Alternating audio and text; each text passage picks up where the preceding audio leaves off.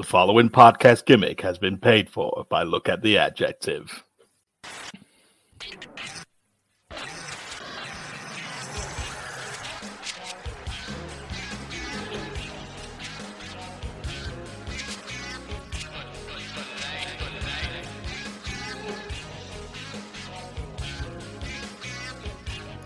War! Huh! What is it good for? Absolutely nothing. Hello, welcome to Look at the Adjective. We are here to podcast. Always have been, always will be, guys. I'm, I'm sorry to disappoint you. I am the big man, John Mack, and I'm joined as always by the medium sized Mang, the bad guy, Chico, me, Mark Crowther. How you did, diddling, son? I'm good, mate. I'm fresh off a bit of, bit of FIFA. The new FIFA's out this week, so uh, it's good to have a little break from that and talk some wrestling. Is it any good? Because I, have I've pre-ordered mine, so I'm, I'm waiting on that. I don't do uh, early access because I'm not a technological fucking savant like you. Well, it's all right. I mean, um, I'm sure you'll enjoy it. I haven't really touched on any of the things that you like to play on it yet, so uh, I'm sure you'll be a judge of it yourself. I have to find some classics from the Belgian league again. I think I've seen that that uh, Ted Lasso fucking teams on it. There's like some weird thing in it. What's that all about? Fuck knows. no idea what that's all about. shocking, shocking, shocking. I'm all right, by the way. Yeah, yeah, sorry, I forgot to ask that, didn't I? Get, getting over the uh, effects of COVID while while still working. What a kick in the dick that was. 2022 Britain for you. well, yeah, Thatcher's Britain. but as always, it will be a Sunday when this comes out because it's Sunday's pay per view day, as always we like to take you on a pay per view sized cretin of the week. Have you got one for us this week, Mark? I do indeed. It was it was quite light after a bit of a extensive one last last week or two. This guy is is completely unknown to me, but he's possibly the most stupid man I've ever seen in, in my entire life attend a wrestling show. Are you bringing the stars out again? no. um, big, so big names at some kind of indie-rific show. This this clip's gone viral. Pretty, well, I say viral. It's gone all over sort of wrestling Twitter and all that. Some blokes popping off at some Samoans from in the front row of the crowd. I think they were from the Gorillas, of uh, the Samoan Dynasty. I think they're sort of working the independence and stuff. It's so not Goose Kids, is it? It could be. I think there. I think there. It's Rikishi's involved with it and stuff. He's like a, a little faction he's put together on the Indies and stuff. I could, I could be wrong. I, am not sure. I, I, think it said on this on the guy's tight Samoan dynasty, so I think it's them. So this guy's mouthing off to the Samoan bloke, and if you know anything about the Samoans, you're in trouble. So he's he's, he's cracking off to him. He comes he comes he comes through the guardrail. He's like trying to square up to this big fucker, and he gets absolutely clocked with a big right hand. Seriously, gets absolutely nailed. I mean, you've got to be the biggest moron, cretin, idiot in on planet Earth to swear up to a, a Samoan wrestler, because um, you just you're gonna get ploughed. I'm afraid you're gonna get absolutely nailed. He's lucky he only got away with a right hand. To be fair, it could have been worse. If you haven't seen the clip, I'm sure it's out there somewhere. I have seen the clip. It's it's it's moronity of the of the highest order. It's it's top tier Burkishness, isn't it? It's just fucking hell, fucking hell, man. You just don't do that, do you? No, you don't do. You, you shouldn't do it with any wrestling show. But never mind, fucking fucking these hard bastards. They they don't fuck about. they don't fuck no. about these. Lads. No, they don't. No, they don't. so whoever oh. whoever you are, miscellaneous guy, you're probably in a hospital bed right now, recovering still. But you uh, you definitely earned the, the, my nomination for credit of the week for that because that was just idiocy of jaw, highest order. Jaw wired up. probably. Drinking through a fucking straw for the next whatever, eating through a straw probably. I had I had a small one which just tickled me just because it just shows the level of the just cretinous. So remember that Luigi Primo? Yes. The pizza dick who, who, who, flip, who spins pizzas. Anyway, so turns out he's a huge anti-vaxer. Is he? Oh dear. Yeah. um, yeah. Turns out that turns out, you know, just like most, you know, the cool kids from AEW turn out to be either right-wing Christian crackpot lunatic, fucking, you know, anti-abortion, anti-vax, anti-everything. I just thought that was just a nice little little soups on of uh, information to just throw out there because you know the guy's clearly a bell end. Tony Khan booked uh, him exactly. But my cretin of the week is a young man from the quote unquote wrestling media. It's definitely not Meltzer because I said young man. It's uh, Mr. Sean Ross Sapp from Fightful.com or whatever is it? Fightful, Fightful Select or something. Yeah. Fightful Select, right. So um, this man has gone deep into the uh, rabbit hole, pardon the pun, and turned into Mr. fucking. He's turned into like David Icke, Alex Jones, but of wrestling, like the conspiracy theorist theories that he's coming out with, and all this shit about the there's some white rabbit on WWE TV. Have a fucking day off, sunshine. Honestly, just have a day off, mate. This is if if that's what you're lying in bed thinking about at night. Shut shut your brain off. Shut your brain off. Have a kip. You know, just go and do something that doesn't involve. Go spread some more lies in the morning. uh, I don't know. Is he is he a notorious fibber? Yeah, well, actually, there's a little bit to add to it. I'll, I'll touch on in a minute. Actually, oh, smashing, love that. so, so there's this white rabbit on on Raw, SmackDown, whatever. We, we, we are clean and sober from WWE pro- programming most of the time, so you know he's put. Um, yeah. I have a lot of people reaching out about the 40701 in the White Rabbit video. Well, that's the zip code for Corbin, Kentucky, a town WWE runs sometimes. Sometimes. the Fiend defended the Universal title there against The Miz in January 2020. I know of no other connection there. And then he's put Bray Wyatt's last match before becoming The Fiend was against Baron Corbin. Corbin, Kentucky. Baron Corbin. Can you see that? Can you see this? Oh, it's fantastic. WWE have absolutely got people on a on a fiddle here, aren't they? The the way the people are analysing this is absolutely ridiculous. I know. It probably is Bray Wyatt, but yeah, gives a shit. Just let it happen. When, can you can you imagine all these people when it was like "Save Me Y2J" thing was going on and all this like trying to work out fucking binary code or some shit. do you know what it was though? There probably was people doing it, but there just wasn't that that platform. Do you know what I mean? Like these people just True. spout it all over Twitter and Facebook and Instagram, whatever you want to. That's the thing these days. I know. So like, there's more. To, there is more. Oh, good. Yeah. There is more. He's put there is a White Rabbit Records in Corbin, as well as a Wyndham Corbin Hotel. Now, obviously, Bray Wyatt's real name is Wyndham Rotunda, and Baron Corbin. Fucking, mm. do you hmm. know what this is? This is like Twilight Zone doodle, doodle, doodle, doodle shit now. fucking hell, Jesus Christ! There is also a three uh, nine three zero YWG in the URL of the White Rabbit video. Nine dash three zero is the is is this weekend SmackDown, i.e., thirtieth of September. They do it backwards. YWG is the Winnipeg Airport. That is where the show is. Winnipeg, not the airport. I'm from Winnipeg, you idiot. um, and um, and then just to top top it off, the icing on the cake was this. Guess who else got involved? Last week's winner, Matt Coon. what did he have to say? And he put upside down. It looks like the date is 10 7, the date of the SmackDown before the pay per view. Oh my God. These people just need to just get a grip, just watch it, and then just see what happens. Do you know what I mean? Oh my god, this is just like I mean, we we do a wrestling podcast. We clearly like wrestling, but have a fucking day off, mate. You don't have to read into every. This is this surely, is sort surely, of the nuance side of fucking wrestling, like we were talking about the other week. It's just mm. like surely half half of it is the the surprise of it. Like why why is everyone trying to spoil everything all the time? Because this is what it is these days. Kayfabe. I've got to be first. I've got to, get, I've got to be first yeah. to figure out. Yeah. Everybody wants to be a dirt sheet and ruin yeah. everything from the inside out. And it's like half the fucking buzz of wrestling is it's the big, big surprise. Do you know what I mean? It's like whether it's a yeah. good surprise or a bad surprise, you know, you want to be surprised. It's part of it, isn't it?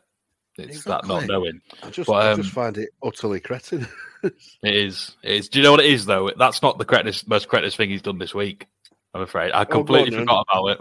So you know, um, Aleister Black or Malachi Black, Tommy End, whatever, Tommy End, yeah, yeah. call him. He's basically. Uh, it's been quite widely publicised that he's he's had a bit of trouble with his sort of mental health and things like that recently. Um, yeah. So he basically was given some kind of conditional release from performance. I think it was maybe a couple of months. I don't know. There's not many details about it. And this guy, this poor, this poor guy, is just. I think he's just wants a break.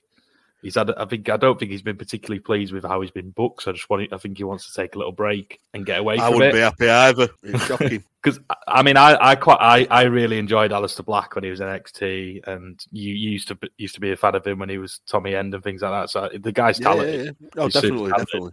and he's good in the ring. And I, I think he just had a bit of a, you know, a bit of a whatever issues, and he just wanted to get away. And then there's just people, this Sean Ross Sapps, who's basically said that he's he's basically going back to WWE based on nothing really. He said that he's took the release because he wants to go back to WWE, just with no real comf- like any validity to his report. And then Aleister Black, Malachi Black, he's done like an Instagram video the other day, and he's basically just said, "Look, I don't really want to be doing this. I'm trying to be having a break. I want to get away from wrestling for a little bit." And he's like, "These idiots reporting nonsense. I'm not leaving. I'm just taking a break. I need to work on myself." I just think it's so shit of these people, and it just shows what they're all about. Like they just they just shove nonsense out there just to get a story out of it. And this poor guy, he's probably he's probably just he's probably is really struggling. He just wants to have a little break, get away from social media. But because of all the reports that this guy's funneling out there and, and other people as well, he's had to he, he's obviously he's probably been bombarded with messages. Please don't go, don't do this, don't do that. I just think it's really shit that he has to actually come out and say it. And I think more every single week you just see this like wrestling dirt sheet media, just see them for what they really are. They're proper little leeches, and they're just they just spin the absolute shit all over the place. I'm sick of them, really. am. Yeah, I definitely agree with you with that. You know, if you need time off your job for whatever reason, it's no fucker's business other than your sort of direct superiors, right? You've got to you've hmm. got to keep your company in the loop, obviously. Yeah. But it just so happens he's obviously in a in a in a job that's you know prominent on telly, etc. He shouldn't have to do it. He shouldn't. You're right, but sadly, he works in a business that has these sort of fucking weaselly, you know, blood sucking vampire type people who who want to just wring every last ounce of fucking dirt out of it because it gets them fucking hits on a on a website or subscriptions and that's just sadly the way media works to a degree you know it's if it's a story they'll print it if it's even if it's not a story they'll print it do you know what i mean and it's yeah. a lot of them don't fact check a lot of the shit they do and I'm not even bothered about if it's correct anymore, are they? It's just just get it out No. there. No, and um, you know, if you know Malachi Black, I mean, his his AEW run's been pretty shocking, but you know, I hope the guy's all right. You know, you don't want to see anyone go through any of that shit. It's it's never fun. You know, speaking from experience, that kind of things. It's it's it's a it's a black dog on your shoulder, in it, and it's just you know, If he it's, want, hard, if, it's hard to shake off. uh, even if he wanted to leave AEW, that's his prerogative, and it's got nothing to do with anyone else shoving it, you know, down the, the throats of everyone else. But it's all very hush, yeah. very hush hush, isn't it? It doesn't need to be put out there or anything like that. So he's he's he's done one quite just sort of moronic thing, and then something really quite un- distasteful. Yeah, Yeah. distasteful. I mean, I don't know about you. I mean, the Samo, the guy who the guy who goaded the Samoan guy, only really hurt himself. Yeah, is you know but i think mr sap ironically named sapping the life out of fucking wrestling i think he's he's a bigger cretin and maybe even a complete prick because you know you just just leave the poor fucker alone. Let him just leave him be to sort his shit out. You know he doesn't need he doesn't need any of this bollocks going on around him if he's got if his head's not with it for Mm. whatever reason you know it can it can happen for no reason exactly. Yeah, so it's got to go to him, and it, it has to. Yep, Sean, you're a prick. Sorry, mate, but you are a prick. You're a, you're a cretin, and uh, I wish people like you, Al- Alvarez, Meltzer, Bixenspan, I wish you'd all fuck off. Basically. Yeah. Big time. Anyway, on a lighter note, our good friend, the Lord of the Figure Four, old Ric Flair, is back in another edition of Woo Watch. So, What's he so been doing Rick's, this uh, Rick's continuing his uh, endorsement of Munt Everest. And um, turns out we were wrong about Munt, Munt Everest being a health insurance. Uh, we were very health wrong. Insurance scam. It turns out Munt Everest is a division of New Image Medical, which I think that's the health health part. Turns out Munt Everest is Munt an erection. It's erection tablet for uh, the gentleman who who is suffering from impotence or just needs a bit of helping hand in the bedroom. So uh, Ricky's the poster boy for for erection pills, like Pele, like like Pele was back in the day, and um, which is weird because on the Conrad Thompson podcast they they do Blue Chew, which is the Yeah. chewable Viagra. So he's done an advert, and his first line is, and I shit you not, this ain't your this ain't your grandfather's boner pills. Check out this. check.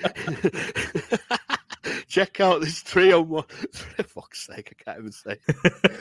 check, check out this three in one formulated product from New Image Medical called Munt Evist. Woo! So when he did Munt Evist last time, we've now realised these people, this this couple, are climbing to the peak of the mountain, which Yeah. is essentially metaphorically saying his missus, the guy's missus, is climbing to the peak of his mountain. and it will make you erect like Everest, I'm assuming, or Everest, whichever. And if you use the code Flair20, you get 20% off your not your grandfather's boner pills.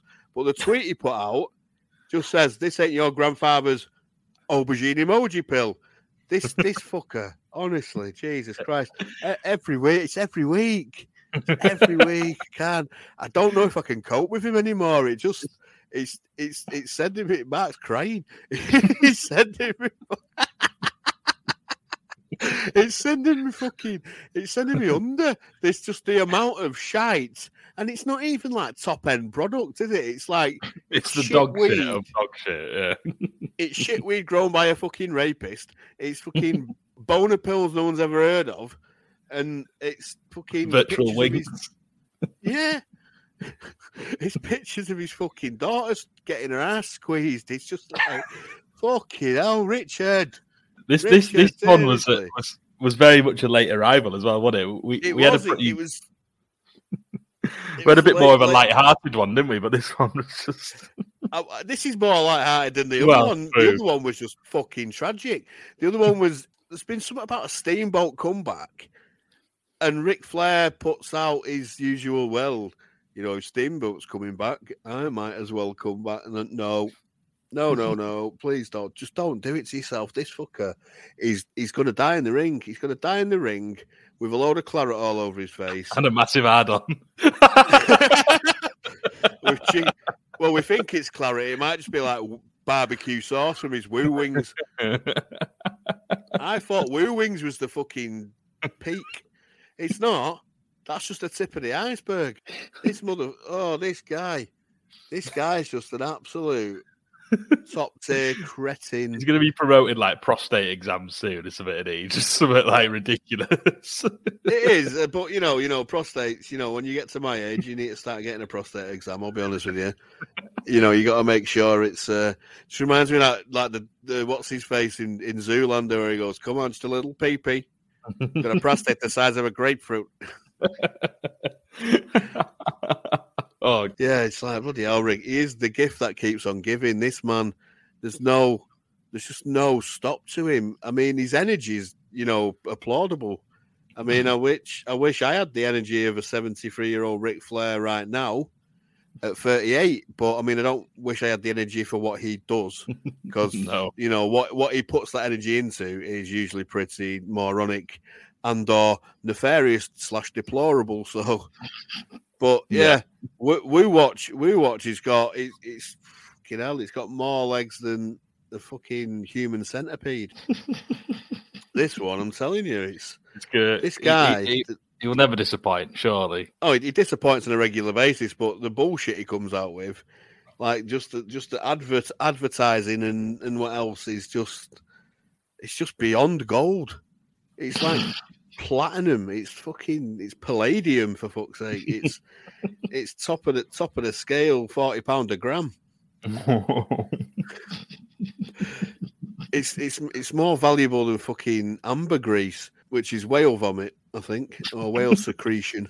Anyway, so we've done our cretin, we've watched the woo, and now it's time to take you to Winston Salem, North Carolina, Fall Brawl '96, and the War Games. You're gonna get one. We are taking What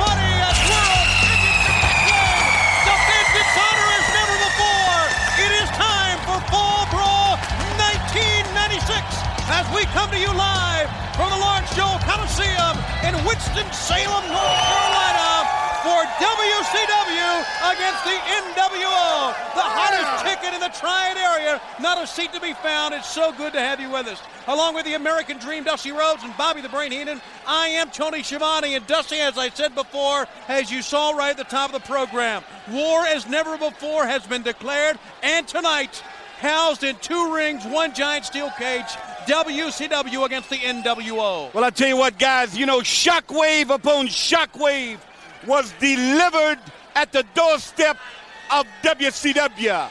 The NWO seems to be in control. The playing field, brain, has changed now that Sting has turned and become obviously a member of the NWO. War Games will tell the truth tonight about WCW. Well, the guys in the back right now are taking bets that this is going to be the NWO's last pay-per-view. And if you think the Horsemen are in trouble, this match was created for them. Two rings, a steel cage. You think they're in trouble? Don't ever count the Horsemen out in Ric Flair and Arn Anderson and Luger. I'll tell you one thing: W NWO may have seen their last wrestling match on Earth. But I want to say this: we went into this week with a lot of confidence before Monday, but then we passed. Was that your impression of Regal then?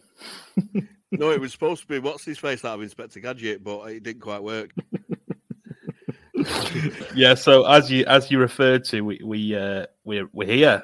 We've been waiting for this, and there was a lot of excitement for it, wasn't there? I was excited anyway to watch it. Um, I was, and I'd, I'd had my Munt Evis pill. I was, I was, I was, you know, throbbing. I had some woo wings on the side, um, all sorts. I, I was really ready to go. Um, I was using, I was using the sauce as lube. so we, we start the show off with a, a classic video package, just re literally just recapping about two, three months of TV. We could have just started from here. Um, With that same shit music on. I know it's back, and it, it Oh. rears its ugly head a few times. Actually, that that music. We are um, we are live from Winston Salem, North Carolina, Horseman Country, and it's Absolutely and- squealing pyro though. Squealing. Yeah. Whee! Yes, it reminded me of uh, Cartman. Bobby Knight. No, not Cartman. That uh, that that uh, South Park episode. Squeal, piggy, squeal.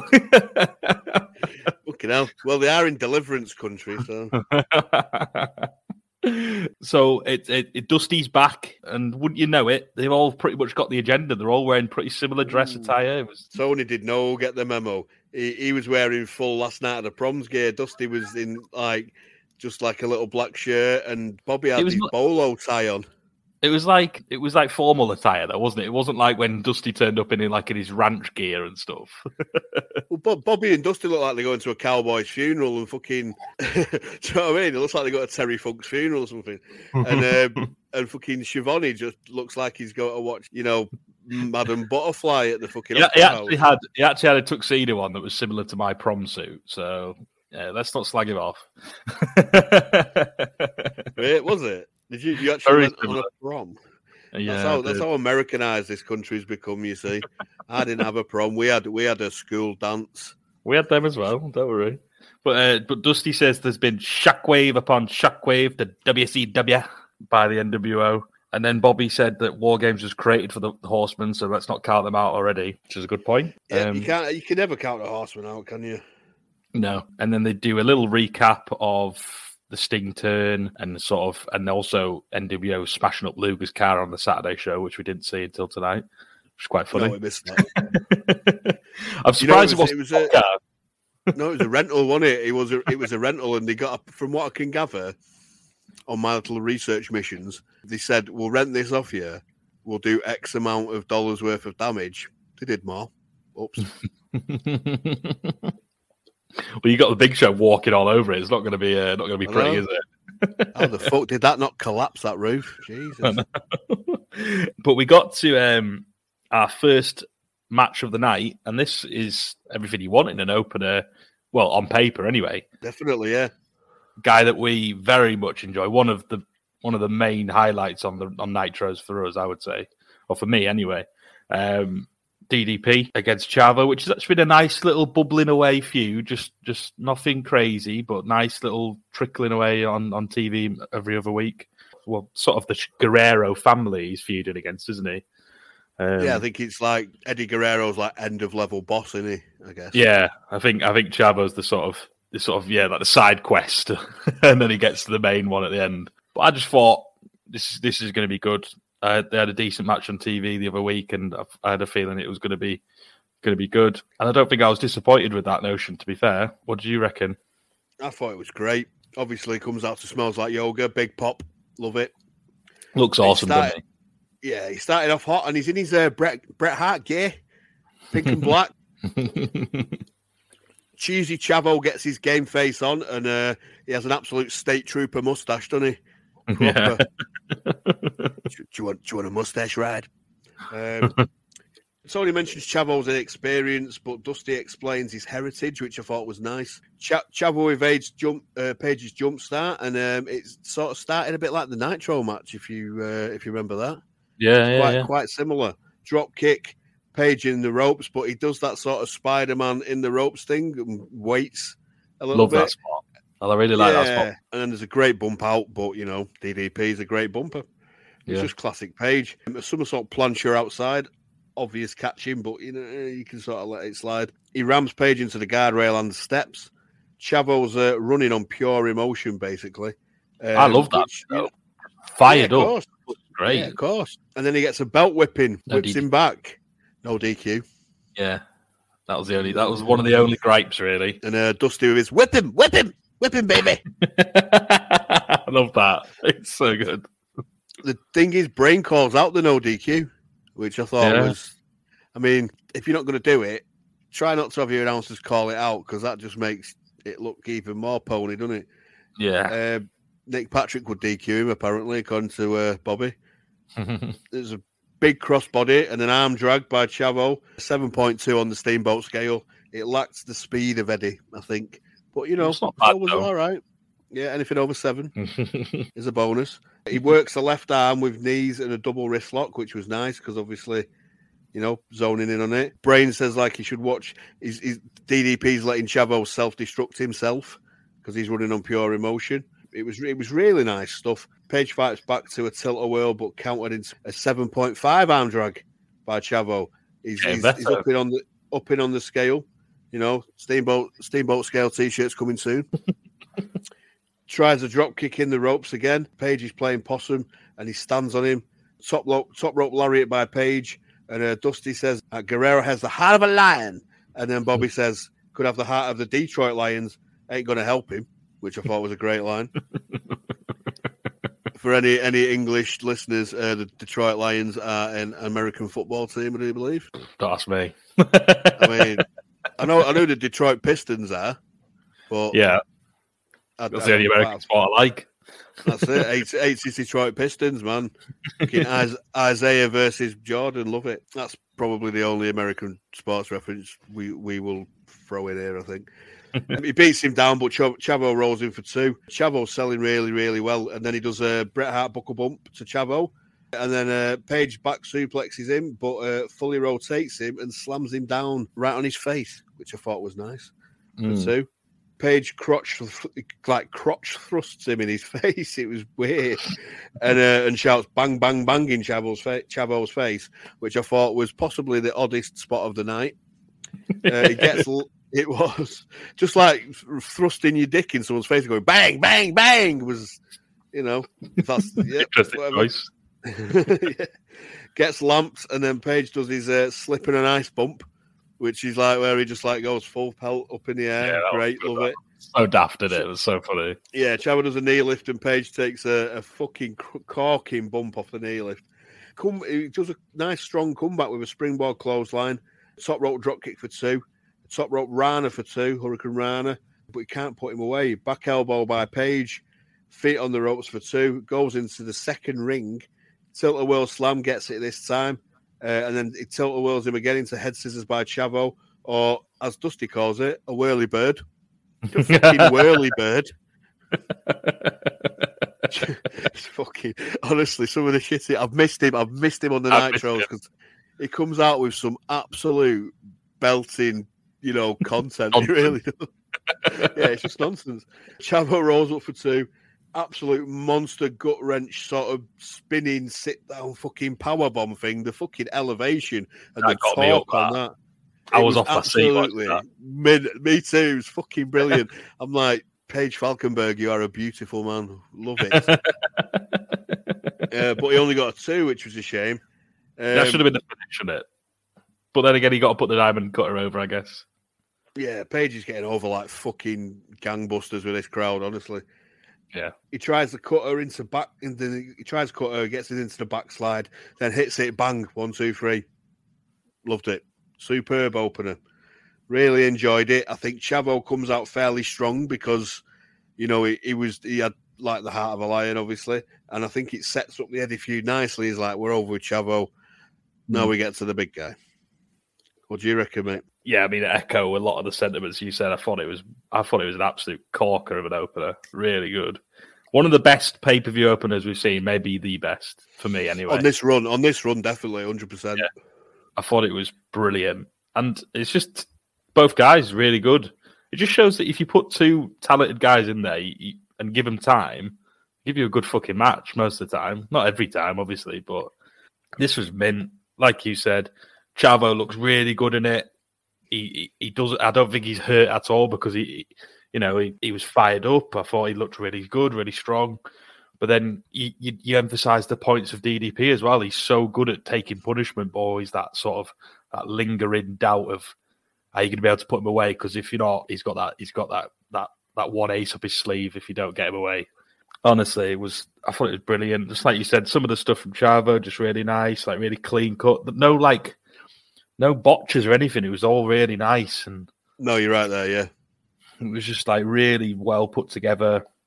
And like you said, with DDP, he's quite like methodical with the way he planned out his matches and stuff. And you can sort of see that, you know, as as you get him in more lengthy matches, they've got like segment segments and stuff like that. And it, but it works. peaks and Um, troughs in it as well. So Yeah, you know, it's, it, they are well put together. I mean, I can't really. I was never a huge DDP fan, DDP fan, because I didn't really watch a lot of like week to week Nitro, and watching him now, I was like, how the fuck did I not see it. Yeah. realize how good this guy was? Because there was a, like like I've alluded to before, there was a lot of sort of scuttle about him being you know pushed because he was Bischoff's mate, and when you hear that, you kind of go, uh, do, Yeah. do, can I be asked? But do you know what? It was completely justified. I've said it before. I fucking love Diamond Dallas Page in WCW. He's great. And like you said, like I said a minute ago, that tilt a whirl sort of gut wrench t- powerbomb was just fucking insane. That was unbelievable. I, It was almost never- like um, what was that? What's that? Sami Zayn move, Blue Thunder Bomb. Blue it? Thunder Bomb, yeah. It was like a, it was sort of a version of that, wasn't it? But it was just Yeah.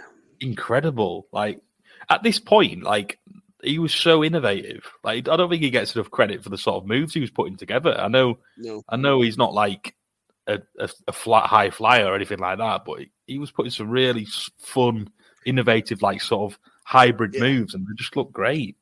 you don't get many heavyweights who do that because he was probably a heavyweight. If you think about it, he's probably about two, 230, 240, 240. Yeah, in that range, I would say. Yeah, I just think I think he's one of the, I think he's probably the if not in the top three standouts we've seen this entire run, definitely. Yeah, he's, de- he's definitely top five without shadow of a doubt. But he could, Yeah. you're right, he could possibly be top top three. But yeah, I thought it was good, and hopefully, hopefully, fingers crossed, it's on to Eddie now. if he's back. I don't know if he, I don't know where he was at this point, if he was in Japan or something like that. But I think that's got the the hallmarks of a classic on it, don't you think? Yeah, me too, me too. But then we get to something which was our only vision of Mr. Okerlund tonight. He was uh, conspicuous by his absence. I We know. a five a five minute package recapping essentially the intro of the show, but with Gene commentating over it. It was good. Don't get me wrong. It had the serious. It had like crime watch level seriousness. I liked it. that. I thought it was like a really like serious news report, wasn't it? But it was like Yeah, it was. quite good. I thought it was all right. Yeah, Now, when we were watching this, me and you were going. It's not been a lot of Gene, has there? And yeah, the reason why is because his contract had expired at the time. ah, and he was no longer under contract with Turner, and they were negotiating at the time, so they could do this because it was a pre-tape. But yeah, just looking into it a little bit, yeah, he was he, he was out of contract, so he couldn't actually appear live on the show, which was, Mm. to be fair, helped the fucker flow a lot better. do you know what I mean? Definitely did. but yeah, it was all right. Wasn't it? Nice little, just told you what you wanted to know. Pretty simple. Yeah, I mean, we were debating putting it in in the in in the pod, but I think you know because we've been watching it week to week. I think it's I think it's a bit redundant to to use five minutes of time going Yeah. over everything we've watched. Sadly, though, we've got a bit of bad news for you guys because I know you've been waiting for us to talk about this match. It's probably the the hottest feud we've had leading up to this. Something went seriously wrong with with our copy of of Fall Brawl, and we didn't get the Ice Train Scott Norton match. I'm afraid. Gutted. I know, I know, I know, I know. A lot of you are only tuning in to hear us talk about that match, but yeah, we, I got an AVI file from you know uh, VHS rip from 1996, and some some heartless bastard has over. cut has cut the fucking ice train Scott Norton match, and we only got the finish. And and to say we're upset is is an understatement. we were we were hoping this could be the pinnacle. We were hoping this could be the greatest thing since a Warburton's toasty sliced. I was, I, I was really sad, really sad. But we have got the finish for you. If if you were, if you wanted to know that at least, haven't we? We've got that. I mean, it, it was hot as fuck. I mean, Ice Train got in with a full Nelson and end of. You know, Paul Nelson. full Nelson, not half Nelson, full, not even a quarter, full, full Nelson. Hot as fuck. So after Oh. that sour sack of shite, we got to something that I don't know if me and you were excited for or not because we've not been too hot on Konnan and the the couple of Hoovy matches we've seen have not been stellar. Let's be honest.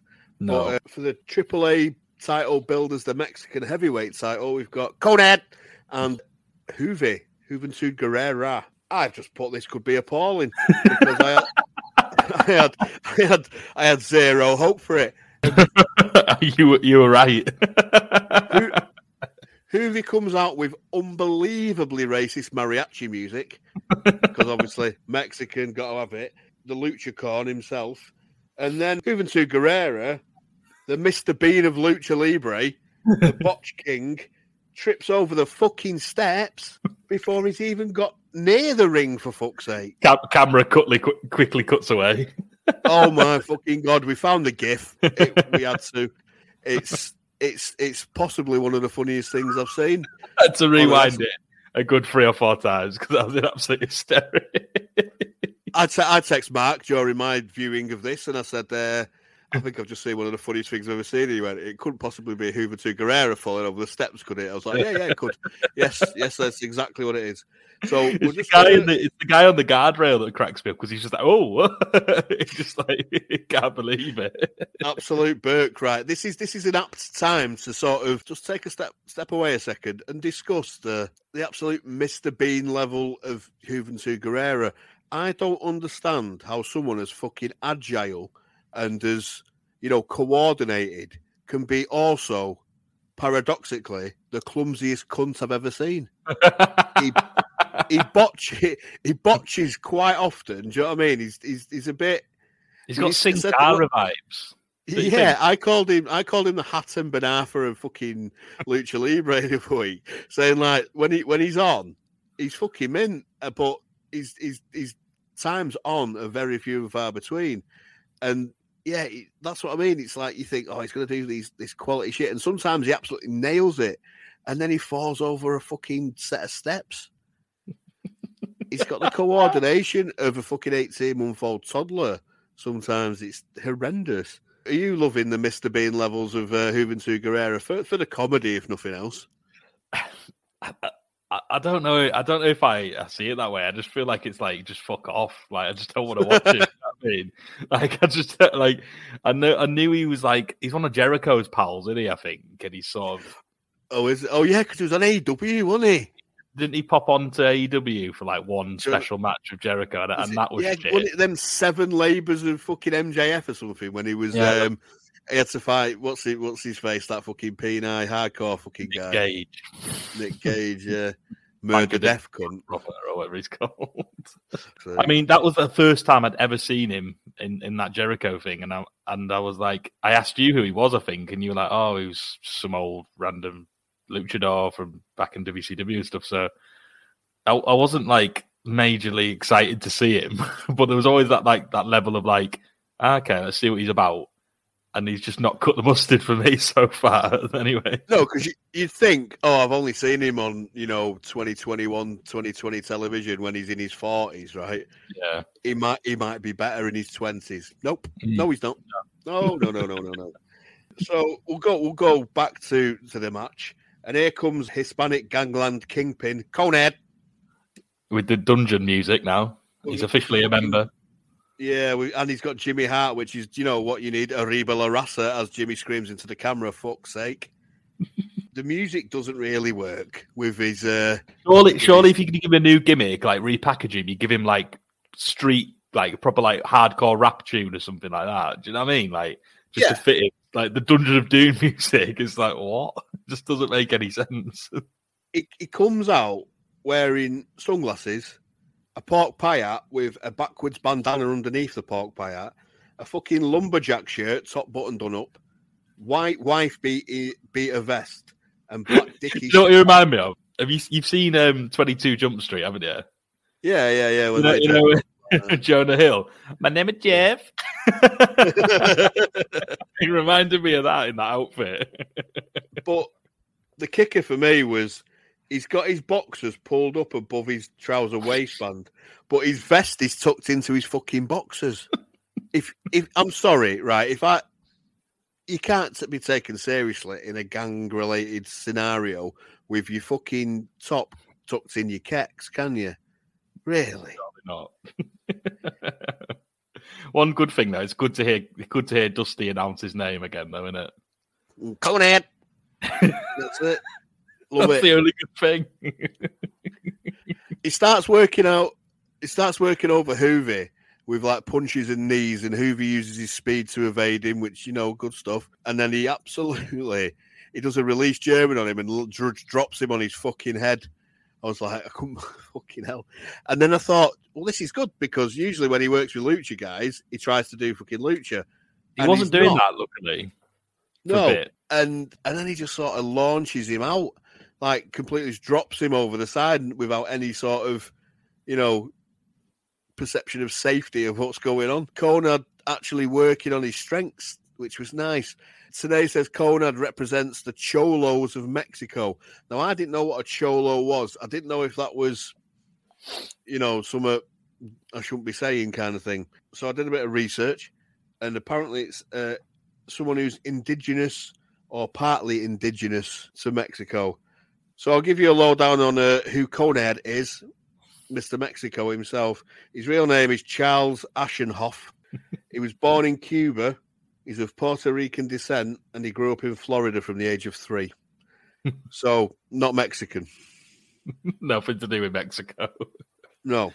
Hoovy's up top on the sec- in the second ring and he bounces on three top ropes and does a spin kick for two. It was so fucking impressive, but we've just seen the guy trip over stairs. It's ruined Fuck's sake. It's like an absolute. It's such a fucking human paradox. It's. It's. I just can't. I can't. He's. He's. He, he just. amazes me in terms of like I'm just fascinated by this lunatic. He, wor- he works over lunatic. Co- sweating lunatic. Iggy Pop, yeah. He works over Konnan with X Pac esque corner kicks and does a tope suicida. Hits the rail.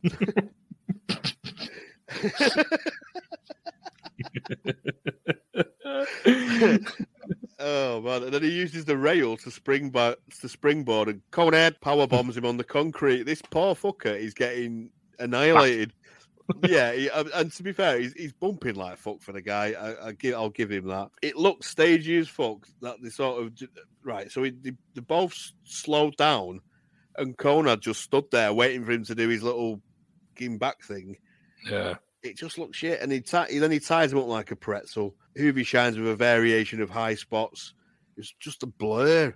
It's, it's just all springboard. There's all too much going on, blur. wasn't there? Yeah, and it, he takes some fucking insane bumps. I'll give him that. It's like madness. It's like it's like Page times a hundred. Just just pure because at least Page does it. You know when Page is taking these mad bumps, you know he's probably not hurting himself. He does it quite Safe, safely. Yeah. But this guy's just got no regard for his own safety. I just lobbing Um, himself into rails, ring, ring posts, all sorts of things. He's very much. I can imagine him being an influence on the uh, young bucks, and that sort of kind of, you know, that that sort of kind of people. Uh, it all broke down for me. It really, it really just too spotty and just it's not got. It didn't have the psychology of a Rey Mysterio match. It's essentially, to me, it looked like Pound Shot Malenko versus Yeah. Pound Shot Mysterio. Yeah, I could get on board with that. It was a really shitty version of a Dean Ray match. Konnan looked a lot better though than we've seen him. I thought, and I think, I think I, I, more, thought he looked okay in a more slower style against a faster guy. yeah, it worked a lot more than his usual stuff like he did with El Gato and all he was that. wearing that like those like weird gear with the mask and stuff. It just didn't work, did it? with the loincloth. Yeah, that was odd. That that never worked. It was odd. It was like I actually think I think Konnan's more over than Hoovy, even though Hoovy's Oh, yeah. clearly the baby face. So we get Konnan sat on the turnbuckle and he's set up to do a Rana, and Hoovy just backflips, backflips away from him, and then Konnan just drop kicks him. I don't know what the fuck that was about. it's just ridiculous. It's like you've got the guy set up. You're gonna you're gonna do your Hurricane Rana, but you just back. He's either backflipped him and completely missed him. He's like He getting the head scissors on him. I've no idea. That's what I mean. I can't make I can't make Edna Taylor this fucker if I tried. He just completely baffles me. Yeah, it was just fucking odd. And it has a million false finishes. Konnan hits the power bomb for three. I thought it was a complete blur of bobbins, but Konnan actually worked like an athletic big man and not a luchador, which was which was a step up, I think. But I'm not. I Mm. don't expect too much from the guy. What was your sort of overview of this? I thought it was piss poor. I really did. I was quite high from the first match, like really in, into that, and then this was a just a bit of a come down after that. It was like, ah, and it wasn't even like a match that was like slow when it gets you. It, you know what I mean? Like a like a seesaw show. Like it was just bad, yeah, yeah. really bad. Like you said, who who Hoovy, I had that sort of intrigue about seeing him, and I've sort of that's gone now already. I think after like three matches, I'm already just like, right, I don't want to see you anymore. It's just the, the the botchy springboards. I think he only actually hit one of them in the entire match. He must have tried it about ten times. Just yeah. it's like I think that's why the crowd just didn't give a fuck about him because it's like you're just fucking everything up. Do you know what I mean? Like eh, I, I- I know wrestling fans they can sort of just suspend the disbelief and stuff like that, but when you've seen someone just making fucking ridiculous thing, doing ridiculous things in the ring and just looking like an idiot, you don't really want to get behind them. Do you know what I mean? Yeah. Uh, uh, It's just one of them. It just that's the way I felt. Um, this is it was the same with that Sin Cara. That's he just reminds me of him big time. He, he, he reminds me of him really. Like athletic as out, and you can you can get you know a bit of hang time and stuff, but you're not doing it right or anything like that. As you said, Konnan looked a bit better, but again, like, not really that asked about him. He's one of them where he's just like he's just on he's just on the show sometimes. He doesn't really do anything. I just I, again he's someone I could take him or leave him. If he's in the match, I'll watch it. But if not, I, I wouldn't I wouldn't miss him if he wasn't on the show. If that makes sense. Um, I, I prefer him on a pay per view because you get Dusty commenting on him. that's it. That's it. If he's on TV, you don't even get gone ahead. He's, he's barely on fucking TV. I think I've only seen him on TV twice. I know that is true. Actually, I'll um, be honest with you about the crowd. Just, just a caveat here. It's a very horseman centric crowd, and there's a lot of stuff that- should have got pops that didn't get pops during the whole yeah, thing. there's a couple of boring chants in like good matches in later on in the show as well. It's like, uh, Yeah. come on. Them fuckers are there to see Flair, essentially. basically. Uh, I think the only other thing that I found was quite funny. I, I was like, I think Bobby was putting over Konnan a bit much. He was saying like he likes his new look, his new attitude. He says he can't be pussyfooting around in WCW. I thought it was all right. Sort So I, get, I reckon he tucks his vest into his kecks as well. yeah, but uh, all in all, it, it it didn't really work for me. And it, it was too long as well. It went on a bit. It went on a bit too long for me. About, about 15, I think it went. Yeah. Yeah, I, I, he could have shaved five minutes off that, and he might have been a bit better, but probably not. but yeah, moving on. That wasn't really for me. That one. No, we moved on to uh, something that we were quite uh, looking forward to, to be fair. Definitely. We got the Lionheart, Corazon de Leon, Chris Jericho. Your favorite? Come music? on, baby! With that fucking tune I love. Uh, and uh, the Crippler, Chris Benoit.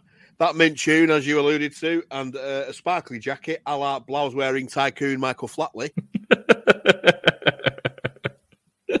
Lord of Dance or the Flies. Flatley, my dear, I don't river dance.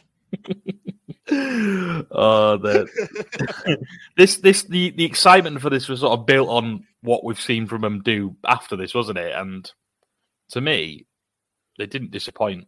I thought it was again. I thought it was a corker, really did. Yeah, I thought it was brilliant.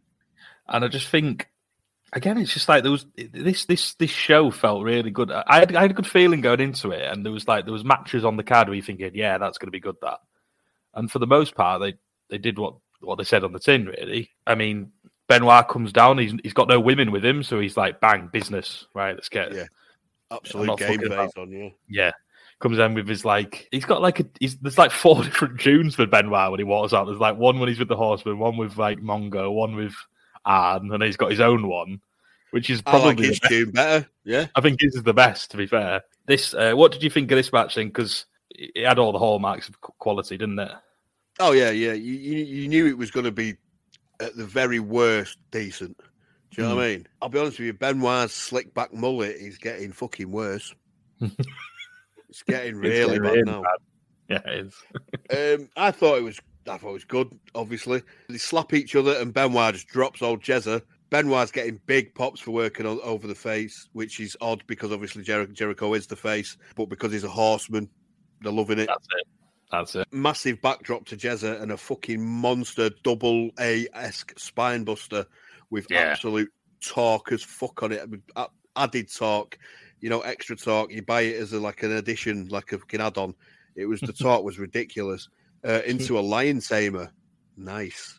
Yeah. Really, really nice with the knee in the back. He's getting heat on Jericho. Jericho does a wheel kick with a, as a hope spot. Benoit is so fucking aggressive. There's some really nice technical stuff going on here. There's a springboard drop kick, kick out to Benoit, big top rope back elbow, and both sell it. And it was like, it was almost akin the back elbow. It was almost a bit like the Adam Page moonsault in terms of he didn't look, he just fucking went. It was like, Yeah. you, you crazy fucker. But he actually connected with him, so it was it was it worked out in the end. Top rope missile drop kick to Benoit and a power bomb for two. Jericho shining really well, but still not getting an absolute bean out of the crowd. there was great pace to it and intensity, which is sort of what you expect from a Benoit match. But Yeah. Jericho's definitely sort of hanging in there and keeping up his, his side of the bargain. There's a punch chop chop exchange, a la 2022, but it looked so much more intense. Yeah, it was. It was. It do you know what wasn't I mean? like hit me, hit me. It was like bang. It was like quick. I'm getting yours in. Do you know what I mean? It wasn't like Yeah. fucking. Laborious, like like an Yeah. Eddie Kingston fucking Suzuki match or something. Yeah, one of them pieces of shit. Um, but yeah, that was good. That bit. There was, was just there was a lo- there was a real intensity to the match, wasn't there? Yeah, there was a back suplex desperation spot outside by Benoit. Hard, hard fucking bump to Jericho on his knees, which Mm. looked painful, man. Both selling the intensity of it, which was really nice to see. Even like Benoit, who sort of has the upper hand for most of the match, he was he's selling the fact that he's having to go at this intensity. and there's a great, great sell job by Jericho from a post shot. I miss this Jericho. I really, really, really fucking miss this Jericho. Watching him crap, these days is horrendous. Yeah, Mm. he pay. I don't even watch him these days because it just makes me want to fucking cry. It's a shame, Because like I, you, you included, you loved Jericho. I loved Jericho for twenty five fucking years or whatever, twenty six years, or whatever, until he last Yeah. few years. It's hard to, it's hard to sort of see what he's become uh, in a way, but what he was was just like top draw. Really, what even at this sort of young stage of his career. Top draw in Smoky Mountain with Lance Storm as the uh, thrill seekers. Mm. And then uh, Storm went back to Canada, and he goes, and Jericho's injured. I can't, I can't have, I can't have one thrill seeker. They can only seek half as many thrills, which just, just, just makes me laugh. So yeah, there's it's just vicious, vicious offense. A knee to the gut, and he guillotine, guillotines him on, on the ropes by the gut. Abdominal stretch, so he's working the ribs midsection. Smart, flying headbutt, hurts himself as always. Only gets two, and it's like if you're gonna do it, it can't be used as a false finish. You've got to do it as a finish. What's Yeah. the fucking point? Do you know what I mean? That's his big finish, right? As Yeah. much as it, it's uncomfortable to watch these days, that is his big finish. Jericho uh, does an inside cradle hope spot and a backslide, both for two. Stiff chops to Jericho, like really fucking stiff. And it's all Benoit and little Jericho hope spots here and there. Northern Light suplex with a bridge for two by Jericho. Pornographic really was. And then there's a lot of back and forth going on. Uh, a tombstone reversal, and he drops Benoit, which you know, right? It's weird. So he does an Asai moonsault and misses Benoit, and Benoit pops up, and you can't you can't barely sell a pile driver.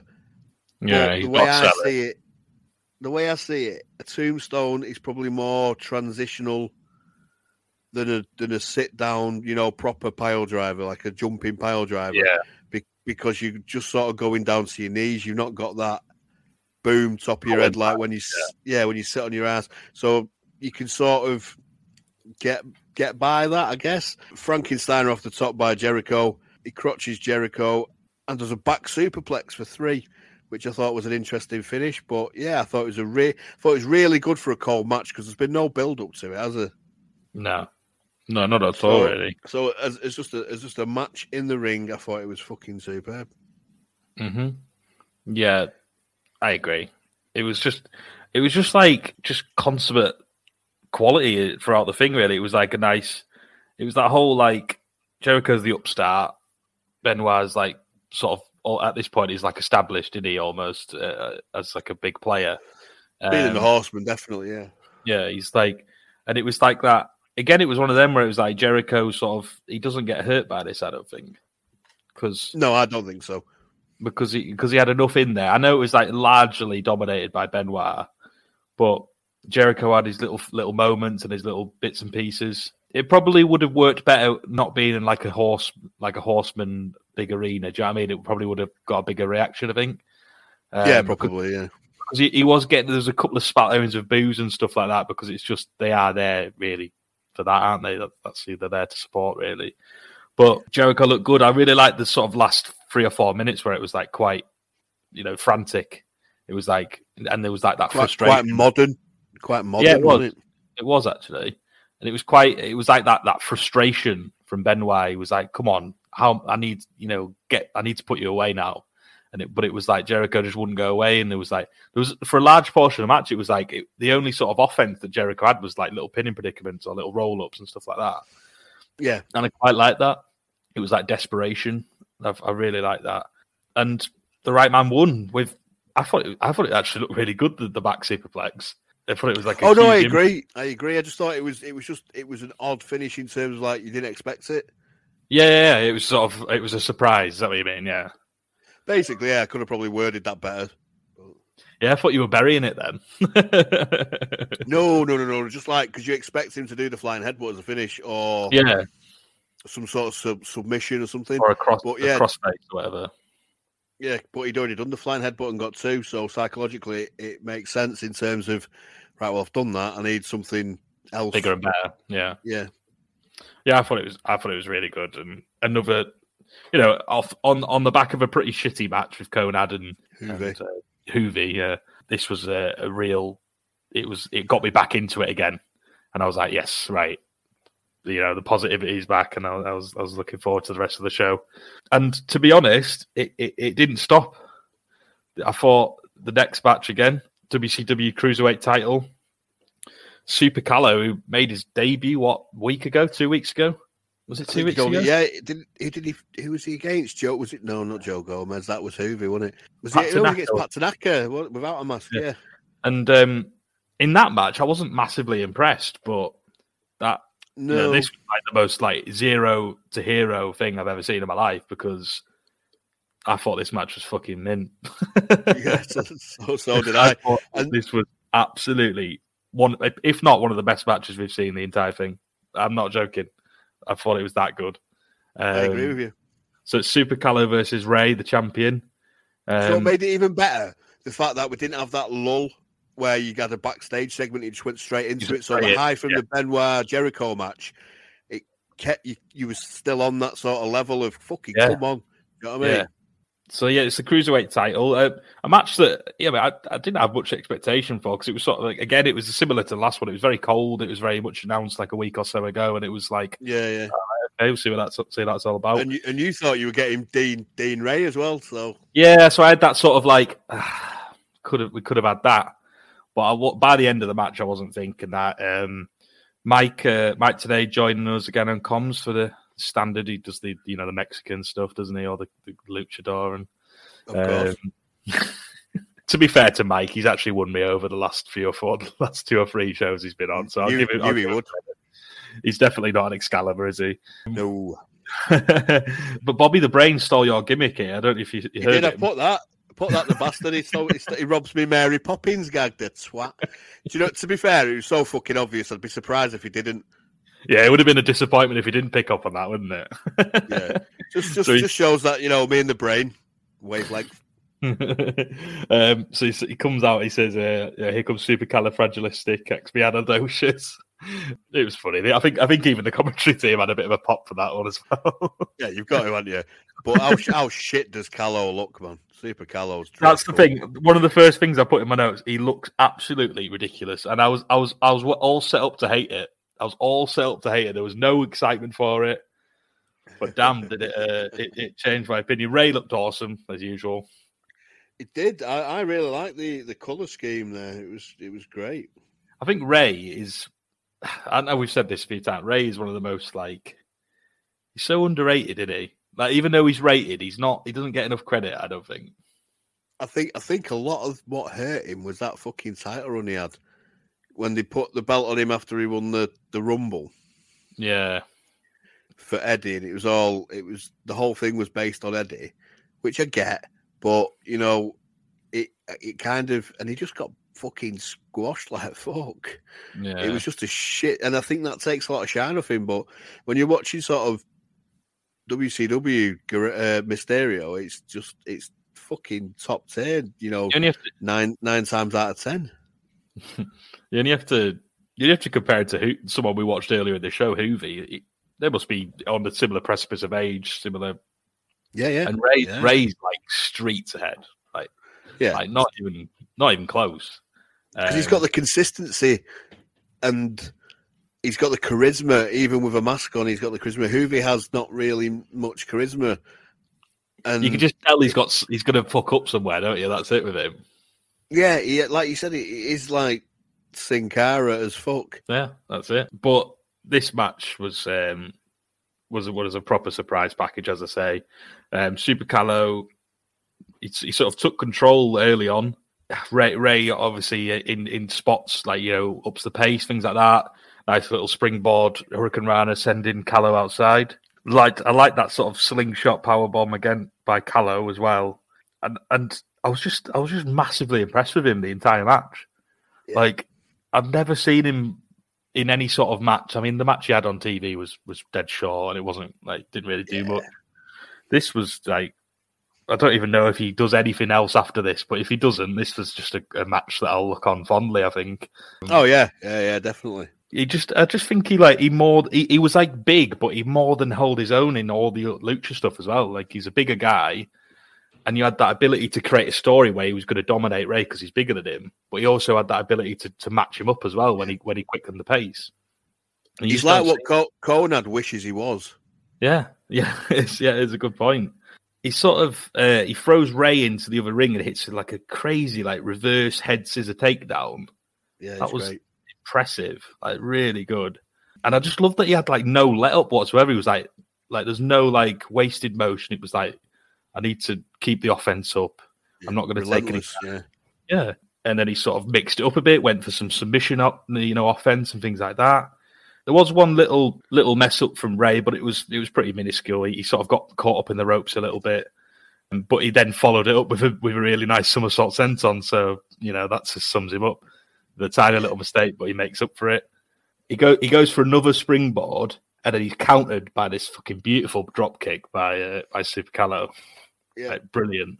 Stunt like a lovely Frankensteiner to the outside as well by Rey. I just put in my mo- match uh, my match notes. This match is fucking awesome, and it's just it comes it comes to a sort of crescendo of back and forth now between both men. Counters, counters. Who's going to get the upper hand? And then Rey hits one of the best finishes we've seen for fucking ages. Double springboard Frankenstein into the pin for free. Fucking superb. It really was, and he retains the title. I thought it was absolutely world class. I don't know what you reckon. Yeah, I was I was on the same sort of wavelength as that. It started off really nice, like the, they had like a power struggle. It was like Yeah. big man, little man power struggle, and they did some nice mat work, and then uh, Calo started working the arm, and he did a huge power slam and an elbow drop, and there was some really nice selling by Rey, but that's what you expect from Rey. Mm. Then Rey, old Rey, pulls an eight point two steamboat out of the bag. Oof. That's good. But then Calo starts grounding Rey, which is smart, obviously. Springboard Rana by Rey, nice slingshot powerbomb, like you said, by Calo. Uh, he works Rey's back, flying shoulder off the top by Calo, hard bump out by Rey, and he sells. Right, I figured why I like him as a seller because you can't see his facials, so his his vocal ability to sell is the way because he sells so vocally. It's superb. There's a huge missile drop kick outside by Calo, and he lands hard on his side. That was like there was no fucking. There's no way you could land without hurting yourself on that. Yeah. That was insane. But they did um, well really away from the camera, didn't they? So you didn't really see the impact as much. I thought that was No, quite but good. you knew that. Ooh, ow. Right on your hip. There's a somersault, somersaults out on Rey, and he takes another hard bump himself again. Really nice sla- uh, side slam by Calo. Huge top rope victory roll by Calo. It was really nice stuff by him. He really was. He was just pulling all sorts out of the bag. He guillotines Rey's arm, bars it, and does short arm scissors on it. You don't see that shit. Calo, he, he just looks so. I put. He looks so much better than last week. But that's Rey for you. The guy makes Mm. everyone look fucking mint. I'm not saying Calo shit, but I'm just saying when you're in with a Rey and not a Yeah. Pat Tanaka, you can get something top tier Yeah. out of it. Abdominal stretch, digging his elbows into the ribs, doing an abdominal stretch, working the midsection. Fucking That was brilliant. amazing. It's almost regal level. Yeah, it was. Working the arm and him, uh, working his arm and, and the ribs, keeping him down, puts him in a surfboard into a pin for two. Uh, there's a drop kick, little drop kick hope spot by Rey, and Rey sends Calo out and then a seated senton, but he's selling his arm as he's doing it, and it was fucking great. Springboard, springboard by Rey, mate, met with that drop kick midair, like you said, by Calo for two. Back to the arm, keeps switching rings. Rey uh, fights back and does a triple spring rana off the apron to a fucking big pop. No matter who the crowd is, he will he gets over with that crowd. I don't care who it is. It's impossible to not, isn't it? Yeah, of course it is. He's, he's you know, he's he, he- does the shit that gets you off your seat. It was a lot of Rey selling, which is great because this is what it was like with Malenko, and it was sort of quite a similar blueprint to the match, but Hmm. with a bit more, you know, high spots from from, uh, from Calo. Baseball slide and a seated somersault senton, springboard sunset flip, electric chair cuts Rey off, a wheel kick hope spot, and uh, more back and forth. Calo misses a drop kick and lands uh, lands on his neck, which was fucking grim. Yeah. Rey backflips into uh, the second ring, not showing off. Then he does a double springboard ra- Rana, as you said, over two fucking rings for free, absolutely belting. Yeah. And then he uh, makes a point to call out Dean in the camera, which I was which I was quite happy with, because at least we know we're going to get that again. It's coming. It is coming eventually. I think it might be. It could be Halloween Havoc, something like that. I, I'm imagining it's coming up soon. Yeah, I, hope think so, so. I think uh, Halloween Havoc's got a nice, uh, nice undercard going on as well. I think I said the other week. Yeah, I think I've this. This was brilliant. You know, I, I don't. I'm not. I'm not uh, this mat. This. Uh, I'm going to sort of say it now. I think this pay per view was the best we've seen, and it's, Yeah. oh, even just up to this point, we've had three really, really good matches, and we Great, haven't Great necessarily. Bash was the best we saw so far, but I think this this tops it. Yeah, Yeah, that was a quality match, and it's possibly one of my favourite. If you know, it doesn't maybe doesn't quite beat Dean and and Rey, but it's, no, it's not far second, off. It? Yeah, Um, it- All made sense though. Everything made sense. It wasn't just high spots for the sake of having high spots. Yeah, it was like it was it's something like you said before. It was peaks and troughs, wasn't it? It was like slow it down, build it up again, slow it down. It was it wasn't just like bang bang bang like you see nowadays where it's like from the first whistle, it's like fucking Yeah. like that. It was it was a really it was a good story. It was a really good story. Um, I think I think these days they've sort of it's like Russo booking. They've seen like these big angles, but they when he booked, he saw the big angles, but he didn't remember how to get there and how to come out of it. He just remembered the payoff. Now, like the, the modern stuff, they kind of they see the high spots and they just think, well, that's the big payoff, so we'll just do the high spots instead of working up to it and you know Yeah, there's got- the there's gotta be- it. There's got to be a build to it, hasn't it? You can't just do it every fucking two minutes. It doesn't. It's Yeah, not special. it? But yeah, I mean, I could I could speak about that match for for hours. I think I, I enjoyed it that much. I was like off. I was on the edge of my seat watching that. It was just brilliant. but we won't because next we get the quintessential motherfucking Harlem Heat. Yeah, that was brilliant. That was it. The full the full shebang. Gear, speaking into, speaking shit into the camera, music. Shame that the managers were there again, but you know, let Yeah. off. it was sort of was quite Uh, nice without them the other week, wasn't it? That's it. So we get the tag belts next. Tag belts uh, match. Harlem Heat versus the Nasty Boys. There's a massive fucking pot for the mulleted morons. There really was. Love 'em. Um, Crowd here's a question for you: They were Tarrant contenders, John. Have they got better recently, or are the public enemy so shit they've moved up the ladder without even trying? The second one. Do one. you know what I mean? You reckon? Do, you not, do you not think they've got got a bit better? Do, do you know what it is? I, I they're, they're probably not as bad as I think they are. I'm, I'm just not a fan of them. But like putting them in with those jerk offs, fucking the public enemy, Jerk offs. like that is just a, that that is just a, a catastrophe in it. There's just there's no way that was ever going to work. Um, They the need a public enemy- working team, don't they? Yeah, and then they, they got it really with with Harlem Heat definitely because they're great as we as we've we've said a few times. Like you said, Nasties with a big pop. It was it was it was well and truly in the conversation for Tarrant. Doesn't quite get it, I'm afraid though. Um, no, ha- uh, Harlem got a pop as well, and uh, Sherri's Yeah. Sherri's out in her assless chaps. I know she that was a good continuation of the story. She's got a new gear on. I, I don't know what them tights were underneath. They were fucking. They look like a Zbyszko shirt. It was like one of those like 90 swimming swimming outfits that a mum would wear to the swimming baths, wasn't it? yeah. a one like a singlet. A singlet. a singlet. Get your cosy on, Sandra. We're going. We're going baths. Stevie and Sag start and they go fucking right to it. Big, it's like a proper big man brawl stuff. Sags goes after Sherri, Nasty's clobber him, and uh, with elbows, Stevie gets some kicks in. You know, a lot of back and forth, clotheslines, drop toe hold, neck breaker to Booker, quick tags, isolating the ring. You know, it was you know isolating Booker off. It was it was classic tag stuff. Big lariat, Sherri distracts and Stevie just clobbers the fuck out of the Nasty Boys. Uh, Harlem Heater on top, getting the heat on Knobbs. Never thought I'd have to say that.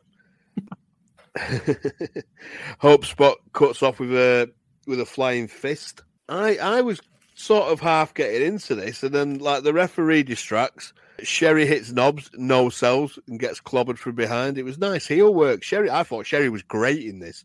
Sherri, Like, Sherri's really good. classic. Parker's Yeah, irrelevant. I don't know why he's Yeah, there. Parker's bobbins. Sherri evades Sags. The heat still is still on Knobbs. Leg drop, punches, quick tags, and double teams. It was really good tag team stuff. I was I was really enjoying this match. Booker gets gets ducked on a side kick and goes over the top outside. Hot tag to Sags. Great hot tag. Clean up on both. punches, elbows, face plants, corner splashes, slams. Sags drags Sherri in off the apron. Corking jumping pile driver by Sags. I'll give him that. Absolute corker. Stevie uh, saves it and it breaks down. Booker's up top selling. No, sorry, Booker's selling. Sags is up top. Parker hooks him with the cane and he goes after him and he gets nailed by Stevie. Booker's up. Sags back in. Scissor kick out, uh, outside. Uh, Stevie and Sherri and Parker twat him as the ref's distracted. Um, They, they made a point to actually mention that the ref was distracted as well, which is a key, key thing for me in that yeah, definitely. Made sense. because they never mention it, and it's like, is he? Is the ref not just looking at that? They actually made a point to mention it, which I quite enjoyed. And then uh, Heenan comes out of a nice line. Um, he says, "Fucking Sags, what a nickname that is! You wouldn't want a family called the Sagsies next door, would you?" Booker Booker kicks Sags on the sly. A double face plant high spot by Sags. Heenan comes out with my, my line of the night. He goes, "We get a fresh Knobbs in there." There's, there's so much you can work with with Knobbs. It's great. There's, there's a hot tag to a pop. Knobbs cleans up, punches, clotheslines, backdrops, splash for two. All four in. Nasties are on top. They hit, they hit the finisher. Parker distracts. cane in with Sherri. Lamps Knobbs. Booker pins for free. I thought it was pretty decent. It's the best Nasty Boys match I've seen yet. You can see you can see Parker is causing him to lose down the line. You know what I mean? You've got you can see that that's bubbling under that down the line. Parker's going to make him lose, and um, and them turning on him because they are over as fuck the Harlem Heat organically, and it- and it keeps it open. I don't think it's a bad feud between them. It started off hot with that running, and I think, yeah, I think it's all right. I think it's one of the best tag team feuds we've seen yeah, personally. yeah. I- Yeah, it, kept it kept up the sort of. Obviously, it wasn't on the level of the last two matches, but it wasn't shit by any stretch of Mm. imagination. No. No, I I I I, I agree with some. I, I thought there was a couple of little messy bits with like the outside stuff, but uh, uh, it was it wasn't that egregious. Uh, and I thought that, and to be fair, I was, I'm I'm not a fan of the nasties. I've made no secret of that, but they actually did some pretty simple stuff this week. Like you said, some really you know just some standard you know just tag psychology, isolating Booker and, and, and nice quick tags and stuff like that. I always love. I just there's something about like a like a, a tag team just so like like fluid where they just bang tags tags in tags in tags out. I just love watching it. That's why I love watching FTR so much. I think. No, I'm, I'm on I'm on the same sort of level as you there. Yeah, definitely. like I always prefer it when a team like it, when a team feels like a team, and they Yeah. and like they they they function at their best when they're working as a fully you know oiled machine, you know, a well-oiled machine, if you will.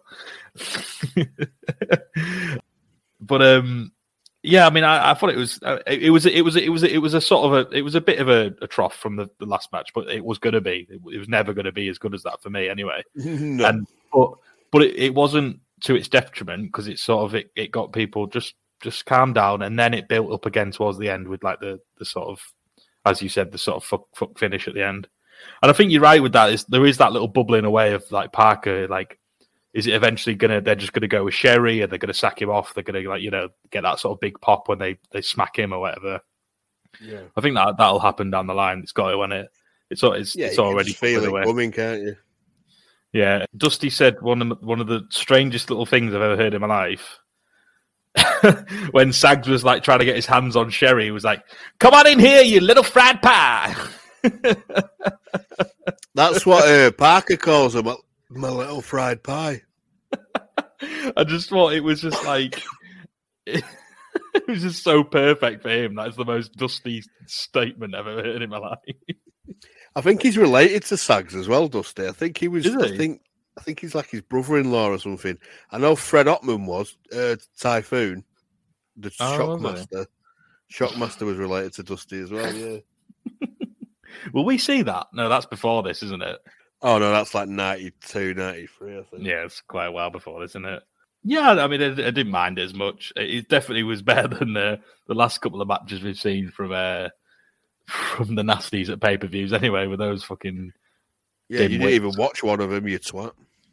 and I, I don't regret that. No, but I definitely regret watching it. Yeah. but yeah, it, it- pretty good. Harlem Heat kicked the titles. Had a nice lengthy reign at this point, haven't they? You know, few months at least. Oh yeah, yeah, yeah, decent. Really liking it.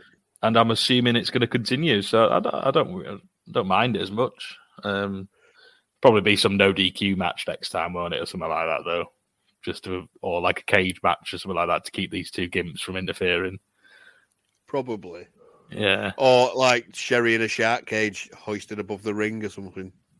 yeah, yeah. That that that could work, couldn't it? To be fair, And then we cut to Mike.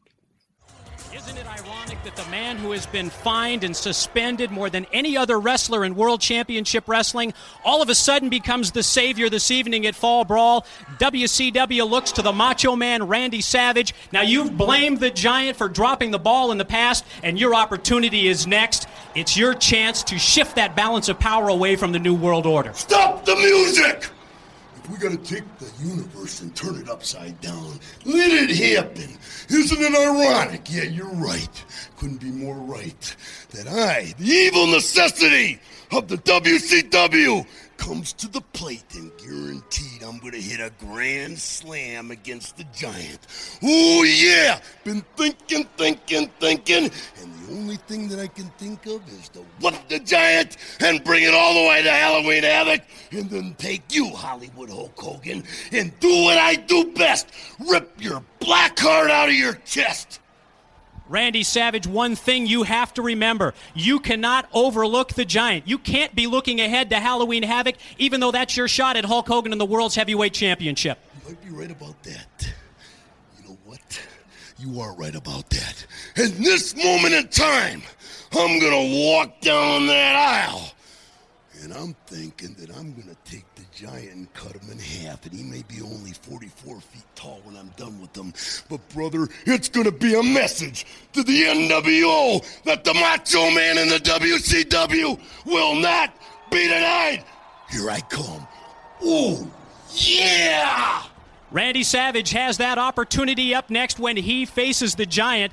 Now, let's go to the ring and Dave Penzer. Contest at Fall Brawl. This is special grudge match. Mike Tenay, I know, pulling double duty.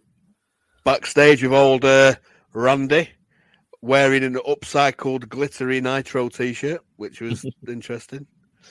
He says, Stop the necessity." music. he says, if they're going to tip the universe, let it happen. He says, uh, it's ironic he's been sus- uh, suspended loads, but now he's the savior. Uh, he calls himself the evil necessity. I thought it was the necessary evil, but you know, I'll let that little slide. and he's been thinking, thinking, thinking. He's going to rip out Hogan's black heart. And Tenay reminds him that he has the giant first. And he says he's going to cut the giant in half He said something that he's only going to be 46 feet. I didn't know what the hell he was going on about. because he's he's clearly 92 feet tall, the giant. he's like Godzilla taking over Tokyo. it was all right, wasn't it? Yeah, it wasn't, it wasn't the best Randy promo, but you know, he usually he usually pulls it out of the bag with the madness. But it was all right. I like the thinking, thinking, thinking line. I've been waiting for him to do that. I'm just waiting for a cup of coffee in the big time. Yeah, That's your favourite, isn't it? that is my personal favorite. Yeah, and then we get it we Straight get away, yeah. Savage, Savage Giant Grudge match. I am I'm anticipating my energy levels to drop considerably here. you may have been right. But he does get a huge pop, old Randy. Was it enough? it was a contender, but it not quite, not yet, not yet, not yet. It's coming though. It's coming. We don't want to give you that. We don't want to give you that. Don't want to give you that, Randy. Why? Why has Giant still got his fucking Dungeon of Doom music, and then halfway through it changes? Yeah, I thought that. I was like, someone in the Someone's production truck bollock, haven't fucked they? it. But it was like, was it like Like- an? Yeah, it was strange. Like he obviously just forgot he joined the NWO, hadn't they? It was a mashup. I was expecting eels. Eels, eels, eels. Savage won't let him in the ring. I'm looking at the Giant's hair, and I'm thinking, has he had his hair feathered? it was all like floppy and yeah. Patrick's refing, so that's probably going to come into it. Probably. yeah, Giant pulls uh, Savage out and stomps him. Get back in, and he clubs him down. boot to the throat, chops, clothesline, the classic giant, you know, act. And then I just stopped a minute and just went, "Oh, for fuck's sake, we get Buffer next," and it just ruined, just ruined me night. And then um, he does a massive backbreaker, uh, the giant, and sustains it. And then uh, something's happening in the crowd. I don't know what happened because nothing, nothing ever happened. I'm assuming it's some dickhead getting booted out or something. But every every time the crowd looked to the sort You think it's like NWO? NWO. yeah, Yeah. you do. Even on comms, he said it. Crotch headbutt, no DQ. Boston Crab. You know, he's he's done that before. I think the Boston Crab. Savage Savage gets uh, to the ropes, and to be honest, to be fair to him, Nick Patrick enforces it. Gets a gets a bear hug on, which has got to be the most boring move in the fucking world. Savage rakes his eyes. Nice classic Hogan babyface heel shit. Uh, he's up top. He dives into a power slam and he misses. And then the, the giant misses the knee drop and sells it. So bang, Randy's in, zo- zoning on the leg, kicking knee. And then he goes up top, face plants in for two, stiff kick, goes to slam him and gets it. And I'm surprised that he got that. To be fair, I, I, I, I thought I'll just stop you there, though, John. You know, you thought you you were- you were waiting it, waiting for it before, but this this moment here, the slam, it's the hashtag por- Tarrant Pop of the night. It gets in. It was electric that moment. The crowd was absolutely losing it. It was superb that bit. Of You a- swerved eh? me there because I thought it was going to go to a horseman. see, I did. I, I, I didn't want to. I wanted to keep you guessing. You see, it doesn't always have to be an entrance. It doesn't always have to be an entrance. The Tarrant Pop. It can be used for many different things. It is. Goes by many different names. So yeah, uh, Savage. I think that's two weeks in a row. He's got the uh, the Savage Pop. So he's not the Savage Pop. It might be called that eventually, but the Tarrant It Pop. might be the old Tazza pop. Fair play to him for getting a slam there. I mean, yeah, know, it was good. fair folks. He's up top, elbow, and then old uh, Hogan's down. Great. And he goes Savage, and uh, Savage goes after him. Hauls out, Nash is out with chair. Hogan clocks him too. Patrick's not seeing it apparently. He's talking to the Giant, isn't he? Yep, outsiders and Hogan take him back, and he pins for free. I thought it was all right, and it builds up a Hogan feud for Halloween Havoc. To be fair, Yeah, and uh, Dusty also said that Nick Patrick needs his referee license revoked. you got to have a, li- you got to have a license in the in, in the typical in the typical Dusty like disgusted voice. Yeah. I thought it was all right. I mean, it was it was never going to be a classic, was it? Let's be fair. You know, Savage against the Giant. it- it's going to be, you know, one sort of style, isn't it? Where there's the there's that ability to try and chop. It's the chop down the tree thing, is it? That's the how Savage got his his way in the match and things like that. But he's definitely like- better with guys like Savage, though, isn't he? Oh know what I god, yeah. When they stick him in with another big bloke, it doesn't work. Like the psychology's not there, is it? It doesn't quite stick. Don't Um, be, don't be slagging the Loch Ness match off. Sorry, sorry, that was a classic, wasn't it? Um, so, but like you said though, it's like um, it, it makes the finish made sense as well because like Savage had him beat, but he doesn't actually beat him, and it builds that feud Exactly. for the next next pay per view, which is good. They've sort of done quite a good job with Savage the last few weeks, where he's like he's been building up this match, and but he's also had the the, the Hogan match in the sort of back burner as well. So I thought it was all right, not a, not a good match, but if any, more than anything, it built the storyline more. That was what it was sort of there for. So it did its job, I think. But then we get to the uh, the big one. Well, the start of the big one, anyway. The build up for the big one. We get the promo. We are now just minutes away from the War Games, and decision time is here. Ric Flair, which member of the Four Horsemen has been chosen to replace the departed Sting in the War Games matchup against the New World Order? Tonight, we are in the house. The Horsemen belt. Sting or no Sting. It's Luger. It's Double A. And it's an more. The Horsemen have stepped aside. You hear that, Gene? You hear it? That's the ambulance coming down the highway. They get the outsiders. You hear it? That's the medics wheeling in the carts. Very shortly, very shortly, the horsemen kick ass. Woo! The fact is, Luger, you lost a friend. We lost a partner. WCW lost an icon. But the fact of the matter is, if you want something done right in this life, you were a horseman once. We're just gonna do it by ourselves. Sting or no sting. Lex! Oh, yeah. Oh, wait a second. Wait, Wait one second. Start it again, brother. I've been waiting six days for this. I gotta hear this, but you better make it short and sweet. All I gotta is I'll make it real short. All I gotta say is it was not me on Monday night. It wasn't me, Lex. Well, I'll tell you what. We got a war games right now. I saw you. I looked you right in the face before you cheap shot at me. And Stinger, I know it was you. I can't believe you, and I don't believe you. If you can't believe me, then so be it. I'll see you in a while. I hope we do. Luger, you're a lean, mean wrestling machine. Tonight, we walk the aisle. It's time for the War Games. Let's go to the ring and Michael Buffer. So Iron Mike's backstage, the non-rapist. We've, yeah, they're not. They're not. You're a prick. I was going to do that gag. not the not the rapey one. Yeah. He's with uh, Flair and Lord Woodentop, Woman and Liz. Mongo and Deborah conspicuous by their absence tonight. There's no Mm. sting. The, the, the, the gag was going to be, guys.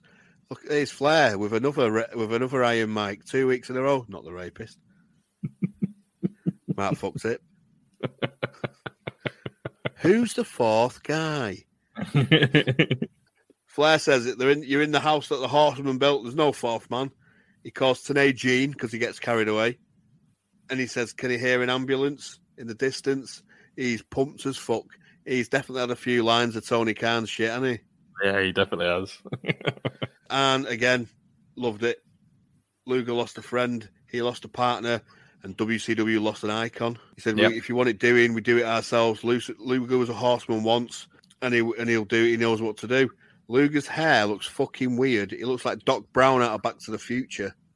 yeah, he, he done something different. It was all like it was like proud mane, wasn't it? It was like weird. Proud mane. He looks like his fucking hairdryer's gone pear shapes, and the fucking it's electrocuted. like a lion's mane, though. and It was all over the place, rather than the like the the, t- the tied up ponytail he normally has. It was sh- it was fucking shocking. Sting rocks up. Luger wants an explanation. Arn and Flair don't particularly. It's taken him six days to fucking rock up and explain himself. supposed to be mates. Get him on the blower. Knock on for him. Do you know what I mean? yeah, At le- uh, you own a gym together. Fucking see him there. Six fucking days. No wonder. No wonder. Everyone's going, oh, oh, Sting. No wonder no fucker believes you, Sting. It's taking you six days. You fucking weren't anywhere to be seen the other week. You're still probably fucking doing your fucking maverick bit, chasing the fucking in a robbed cop car. And it, it, it make it just makes no fucking sense, this at I all. know, I know. It's and it's like uh, proper- Luger, Luger, Luger was like, I looked you in the eyes, and I, knew it was you before you cheap shotted me. It was like you don't know your friend very well, then. No. and and do you not remember the Dungeon of Doom? Jimmy Hart, uh, Luger allegiance, and everyone was like, "Oh, is Luger on? Whose side's Luger on?" and all that shit. Sting forgave him. Yeah, I know. One, one, one time, Sting was a bit of a dodgy cunt. No, uh, no. and then um, Luger says he knows it was him. It wasn't. And then he, he says he can't, but he, he can't believe him, and he won't believe him. He doesn't believe him. And then Sting just goes like as nonchalantly as you as you wouldn't do with you one of your best friends. You go, well, if you can't believe me, then so be it. I'll see you in a while. And and I'm like, see you in a that. while.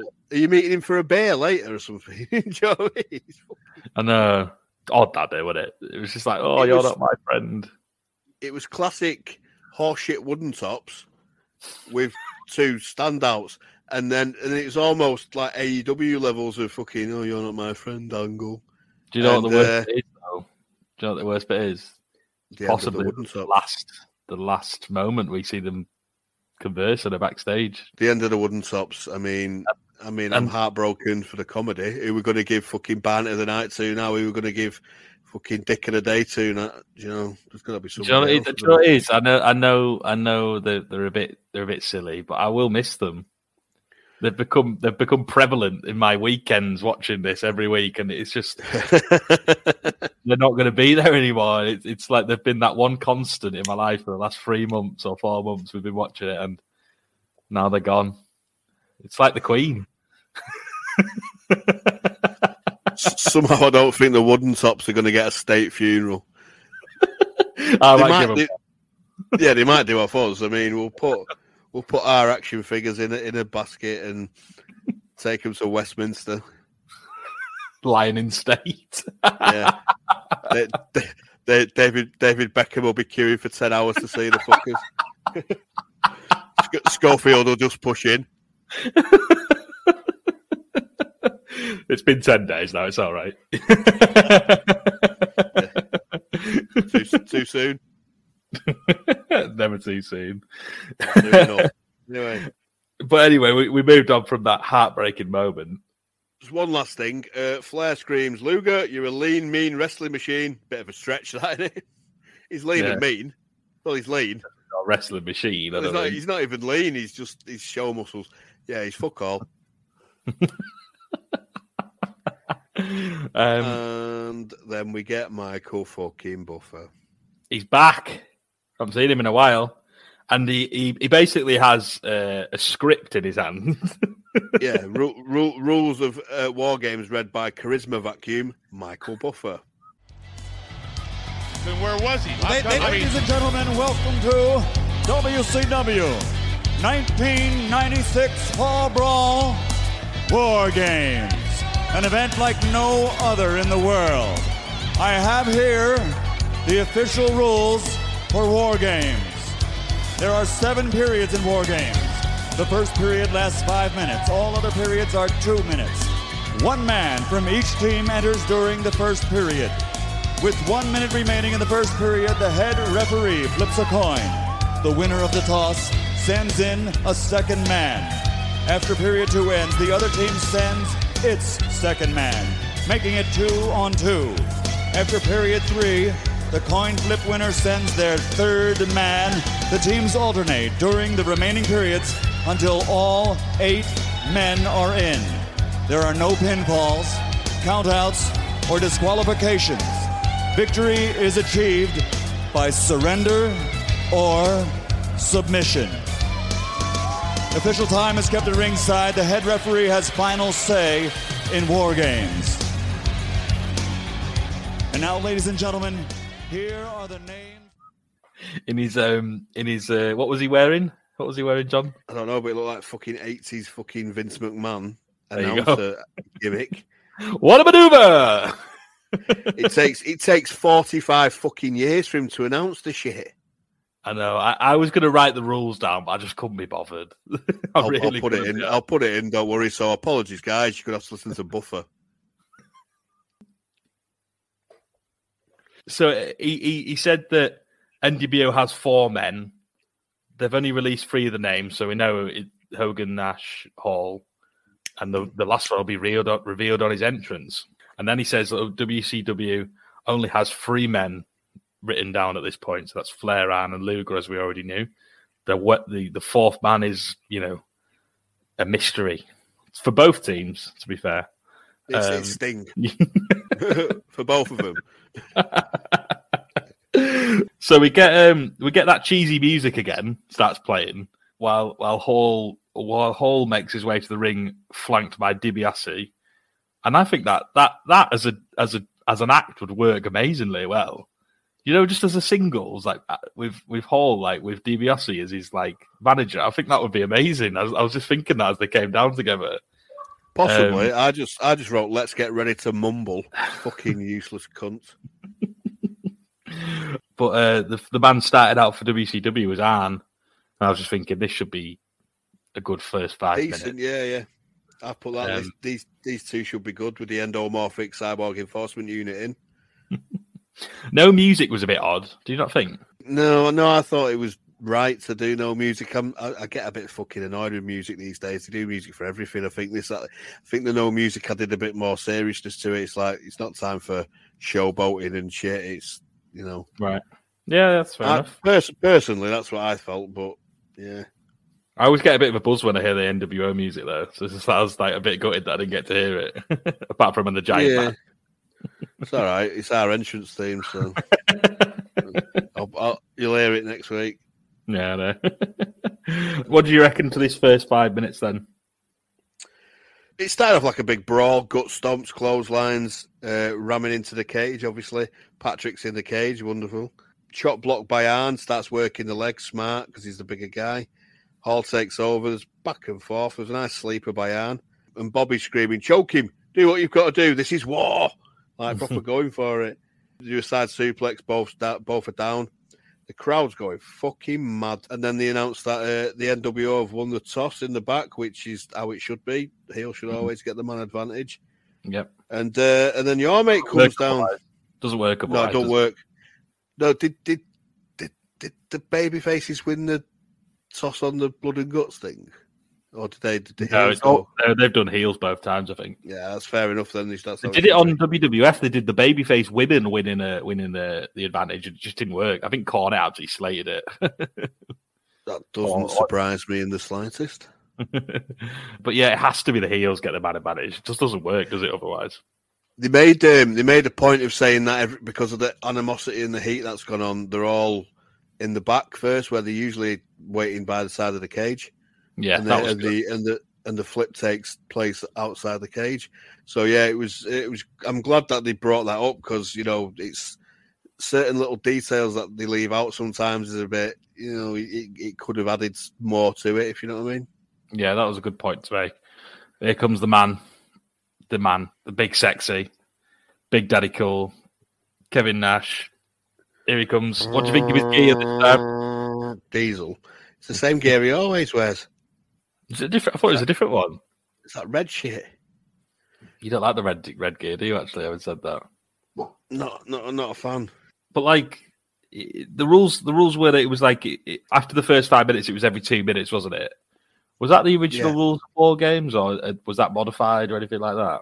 No, it was every one minute, I think, wasn't it? I can't remember. It I always thought it was every two. Well, two minutes. Uh, Yeah, I think no, I think that's the, the proper rules. To be fair. Yeah, um, but it just works, doesn't it? When you've, you've got that that ability to have it, it works in like you've got that two minutes where the heels will dominate, and then you've got that two minutes where the he, the, the baby faces get their little hope, and then it sort of that's why it has to be the heel, doesn't it? It it, it, it doesn't work the Yeah. other way around. You know, No, psychologically, it has to be like that. Yeah. yeah. And it was just like that. I did like the fact that it was like that sort of looming presence of Nick Patrick in the match, but like you, you, you wondered whether he was going to do something, whether he was going to do something. But like to be fair, he didn't really do anything. And I think No, it's just slow burner. This one, I think. yeah, like, and I think that's quite good. I think that I, I did. I, it's good that they didn't pull the trigger. Let it simmer. there was a absolute uh, that- just before that coin tosser. There was an absolute superb spine on the pine by Arn, as he as you just expect. Spine on the pine. I do like that. That's, that's nice. I'll give you that. I can't take any credit. That's JR's that. Is it? yeah. Fair enough. I could have easily took credit there, but um You but, could have uh, done. I've just that's something I've missed off the old. Uh, don't remember him saying it? man. spine on the pine. I, I've probably heard it. I just just just not registered with me. Probably. And and uh, when Nash comes down, he's sort of fighting them both off, which is just like ca- characteristic of Arn Anderson, in it? He's just there's no Yeah. quitting that fucker. But he gets No, he gets cut off with a Swarmed. Absolutely swarmed, doesn't he? gets cut off with a big boot by Nash, and they lob him into the cage with some serious impact. Snake eyes by Nash, move number two. Um, followed up by a clothesline by Hall, though, so that bit really looked really good. Um, yeah, I, I, I- I quite enjoy them as a tag team. I think Hall brings a lot more out of Nash than you'd get on his own. Personally. yeah. I think they work quite well, don't they? They've got that instant Yeah, they got chemistry. chemistry. Yeah, Yeah, I liked Um, how Bobby put over the importance of DiBiase though. Like he was Yeah. saying, you know, d- don't count DiBiase out on the side. You know, he, he does add things to to the mix, kind of thing. So yeah. I like DiBiase in this role. To be fair, he doesn't really do much in this match, but I just like that he's got that presence of him. Do you know what I mean? yeah, he's, he's got the cachet, hasn't Yeah, he does. Luger come down a bit early for my liking. I don't know about you. Yeah, Uh, yeah, it's just- just a didn't get the timing quite right, did they? No, he was Hmm. the. It's the classic wooden top action in it, just absolute numpty, unaware as fuck. but he gets in there, hits a big a, a big double clothesline on Nash and Hall, and he gets a huge pop. He, he got he got a I said hey, fucking gets a fucking Chrissy T with that. That that was well and truly in with a shout with a Chrissy T. That I mean, he, could easily have got that. It was 50-50 between that and, and Savage. you got to Um, give it Savage. You had to go to Savage for the for that for that lift. Um, an absolute tear, though, isn't he? He's like, it's the best I've seen him, Luger. I quite like him when he does these sort of fired up bits, but he just doesn't really do them enough, does he? yeah, because you can only really do him so many times a match, and that's all he's really good at. The crowd loves him though. The crowd absolutely yeah, they do. loves him. They're well They into do. him. It's, it's ridiculous. I think I've heard Nash on a on a on a kayfabe commentaries or something like that talking about Luger was one of the most over things at the time. You know. Oh yeah, of course he was. Yeah, yeah. and Him and they Sting sort were massive. and they thought of they had to pull the trigger on him at one point. I'm not sure when that happens, but I think it happens eventually where he, he might beat Hogan down the line. I can't remember when that is. Try to get Hogan to agree to that, brother. That was interesting. I think it's that one where they where they um where they say, "Oh, let him beat you on the pay per view, but we'll just te- we'll just steal the tape so they can't show the replay." That was one of the things oh, they with the torture rack. Yeah, yeah. yeah, yeah. yeah, as I say, the crowd's buzzing for Luger. Arn's back on his feet. He's sort of sticking it to Nash and like he's shoving him into the cage. That bit was really good. I thought that was really good. Hogan's down. He's early as well. There's no there was no sense of timing, was there, in this match with the with the entrance and stuff like that. Luger and Arn are trying to sort of double team double team Hogan as he gets in just to sort of stop that numbers game, but eventually it just takes over. It's always going to catch up with you, isn't it? Yeah. And it's good. It, that's the psychology of the war games, isn't it? It just, you know, Hundred percent. Yeah. and then you get, you get big, like, we want Flair chants. That, that, that, that's sort of what they're there for, really. And Yeah, and as, when The Flair Pops- was due, did you not notice? Did you not notice that big lady just stood around, already got the money, brother? For Yeah. sake. Stood there waiting. yeah, no. He gets a pop, but it's not as big as I was expecting. No, you Um, expect that to be the Tarrant, don't you? That's what I, I- that, that's what I was banking it on. You know, it, it was probably going to go to Luger, if not, you know, if it didn't happen that Savage thing. But the the, the Flair one wasn't as big. And I don't know if that was that. Do you think it could have been because he didn't have that sort of woo, you know, the music that when he comes out and stuff like that. Maybe they're just spent because they've just been popping over Luger like fucking crazy. Maybe, maybe. Um, I can just imagine you expecting the Flair pop to win it and then just shitty shit. I best go going back over your notes. Right, where was the other one? I was banking it, but to be fair though, like I, I had a feeling that I put I put in my notes that I, I can't see anything beating that Savage one because it was like, oh, it was like everyone wasn't on the feet, everyone was on the feet for that one. So here comes Flair, and he's like, you know, come at me. He's like, in the, he's in the second ring, and they're all in the other one, and he's like, come on, then let's have it. Um, Crowd's fucking rabid though. hot as hell rabid. at this point. Yeah. Yeah. double screen gimmick comes back. Briefly, briefly. very briefly, very briefly. And then they get the momentum back. Um, WCW team or the Horseman team, whatever you want to call them. Hogan's locked in the figure four for a bit, and here comes Sting in inverted commas for uh, for NWO, and he's like, His, uh, his hair's not as shit. To be fair, I'll give him that. no, it's not. I mean, to be fair, on glance, you'd think, oh yeah, it's probably his Sting. Uh, he doesn't quite do the you know the woo thing like as, as good as Sting does. He didn't quite get that. Yeah, it was shit. um, he starts doing like some stinger splashes and stuff, and like Bobby's an absolute bag of nerves, like waiting for the fourth man for WCW. He's like, "Who is it?" He's like, "Who is it?" I Oh. can't believe it because he's thinking that Sting in the ring, obviously, and he's Did you like, see? Uh, did you see Nash try to powerbomb Luger forgetting there's a fucking roof on the cage? Dickhead. I must have missed that. I didn't see that actually. I said, he, he, sort of Luger's got his legs caught on the top, and I'm just thinking, you're gonna break the fucker's neck. I mean, don't get me wrong, I'll I'll happily accept that, but yeah, like the the the the, the NWO Sting sort of having a bit of a high sort of point where he's you know giving splashes to everyone and stuff. he's more wooden than the real Sting, though. I know. Maybe appreciate the actual Sting a bit more. I know, just just slightly though. But here, here comes the real Sting. Everyone's losing it. To be fair, you know, it gets a good reaction, but it's almost like confusion as well. It's like what, like what? Do you know what I mean? Yeah. one of them. It's like what the? F- why would why would they make a fake Sting? It, it's an odd one. Bobby's absolutely incessant on commentary. He's absolutely losing his shit. Brilliant. um, They all stop and watch him, though, don't they? Like they're all stopping and watching him, and then and then it's like he goes. It's like why why why are NWO shocked though? It's like you know, know, it's I not know. him. This You is your know. blag. This is your blag, mate. so it's like, why are you stopping and staring? You know for a fine fact you haven't got the actual sting. He, he's giving stinger splashes galore, actual decent ones to be fair, and he gives it the actual, you know, the he, he does oh like yeah, a wound. it was quality. Yeah, It was, the crowd's hot. as hell. Yeah, crowd's hot as hell. But then he's like, he's, you can hear him say, "Is that is that good enough for you?" Gives, tells him to stick it. I think he gives him ones up or two. I can't remember what he did. Yeah, you Um, know he gives him that up yours thing, doesn't he? And he just Oh yeah, Uh, yeah, just leaves. I'm guessing that's the start of the whole loner gimmick thing. I'm guessing that's like, yeah, yeah. Oh yeah, this is this is the genesis of it. Yeah, I'm guessing Um, it's like something- you all turned your back on me, so I'm going to sort of, I, I can't trust anyone type thing. Is that what it is? Yeah, pretty much. I mean, I noticed something quite interesting after Sting had gone off. This is a submission match. Hogan's doing leg drops. fucks, fucks the point. The co- the commentary selling there like the absolute sorrow to Sting. They're like it's like fucking begging a jilted lover to come back, isn't it? Yeah, it's a good And, job. Uh, um, Big Shot wasn't on because he'd have been like, he would have been like crying. I think he was on. He would have been on the know. verge.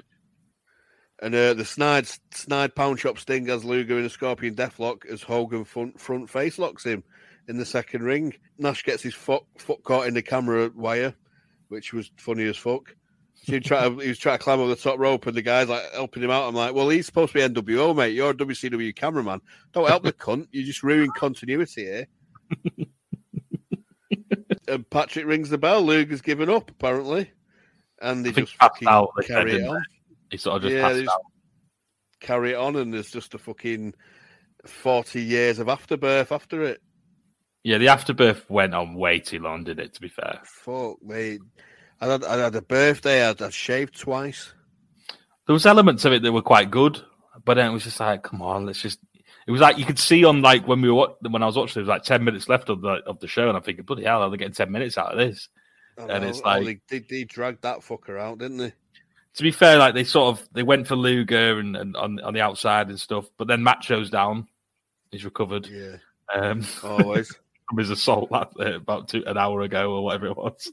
Um, you see the cell job of, of Luger? It was shocking. He's sort of crawling, proper wooden, shouting "Sting!"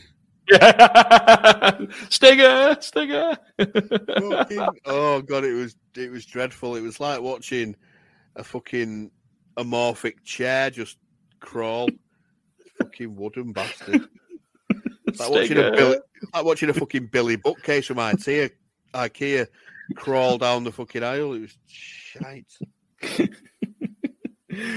so, Savage Savage comes down and he sort of makes a beeline for Hogan, gets him in the ring, but like Hogan like holds him off just in time for the Giant to get there. There's a massive choke slam to Savage, but Liz comes down unexpectedly because Very unexpectedly. Last time they sort of interacted, she gave him a right big smack in the face, didn't she? Yeah, yeah, they did.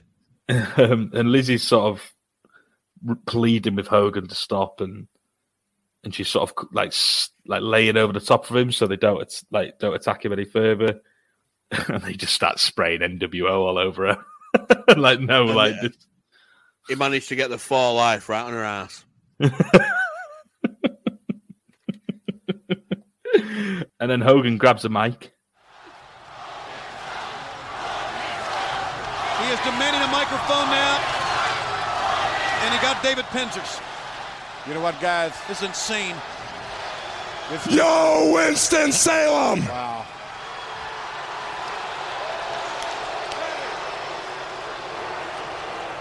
You know something?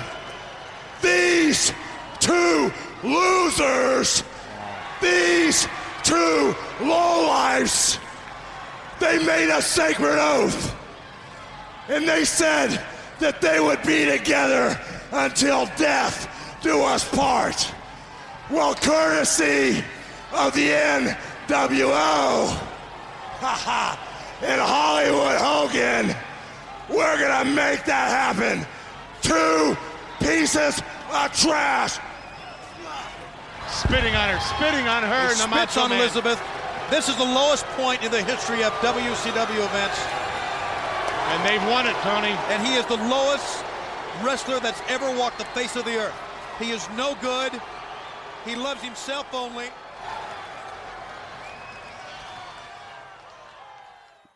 He actually says a good line to start with. He says something like, uh, "Those two made these these two losers made an oath of death to us part, and then the NWO are going to make that make that reality."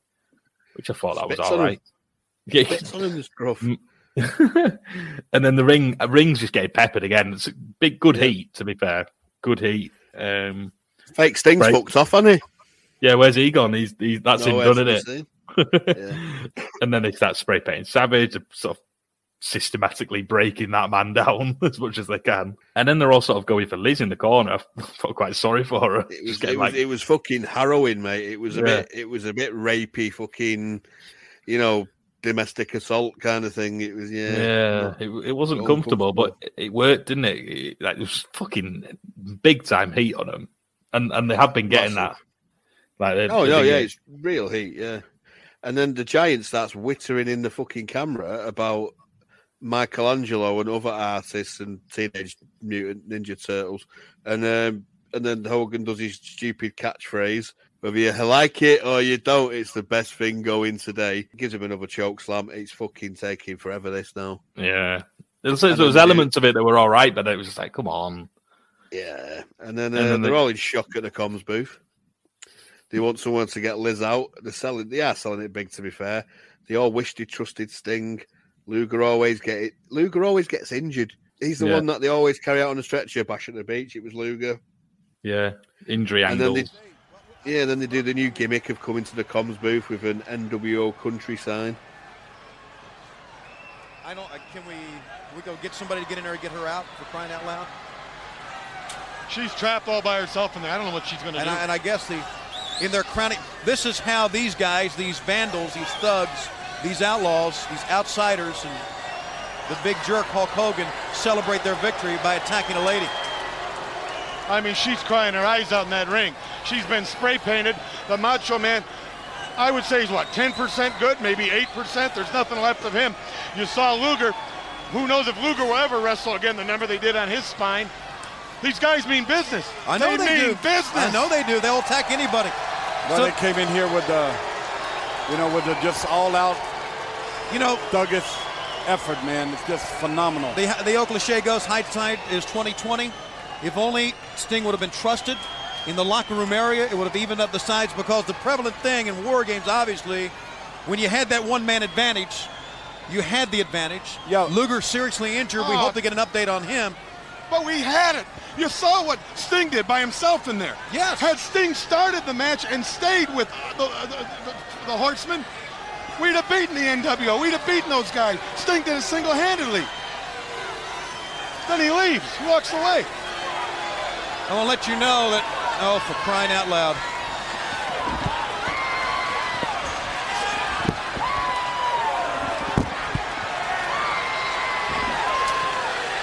Hey, daydream believer, you can take that all the way to the bank, brother. This is NWO country. Retire. This message is brought to you for the Ric Flair retirement.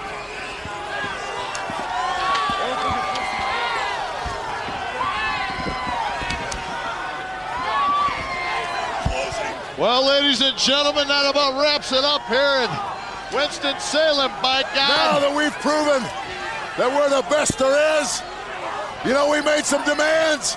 Well, we want every one of them honored. That's right, no more outsiders. The NWO for life. what? I want Michael Strong.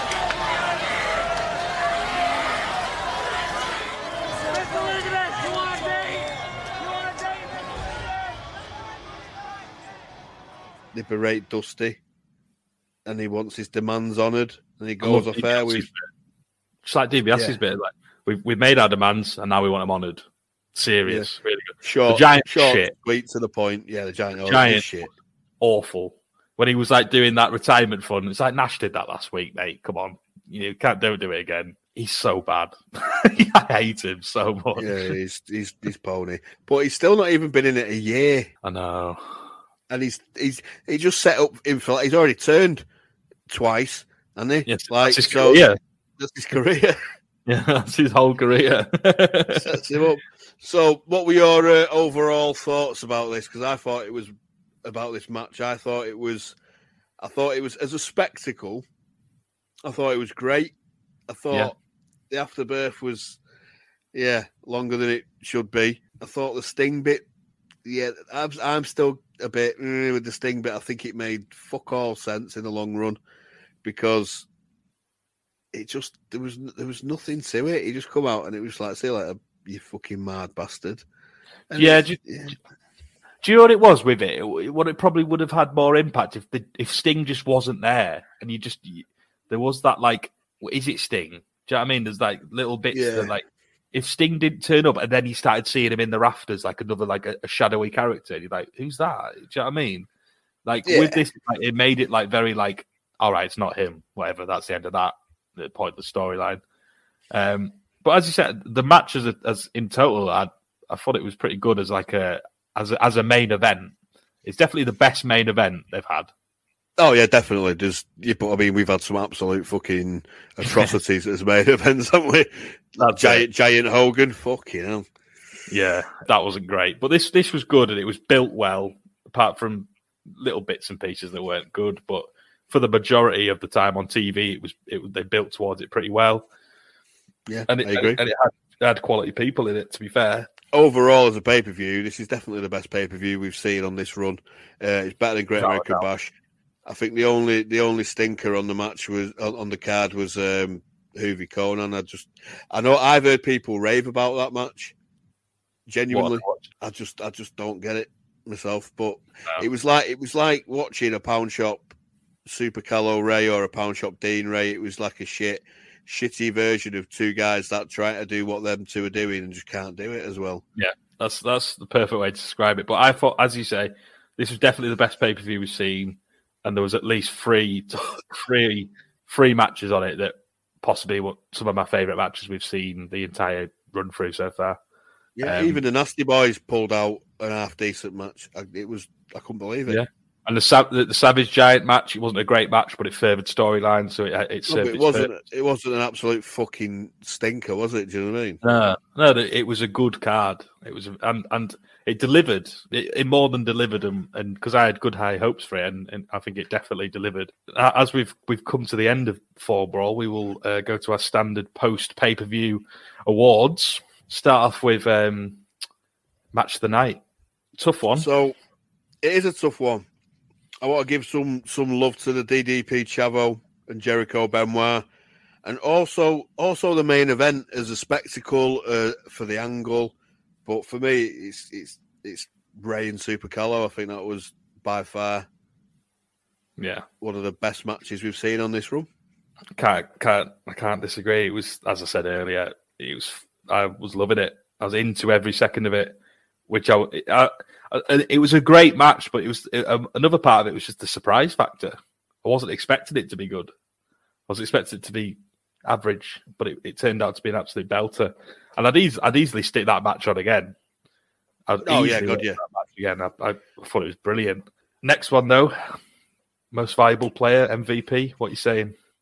Tough one again. Yeah, I'm probably going to have to go for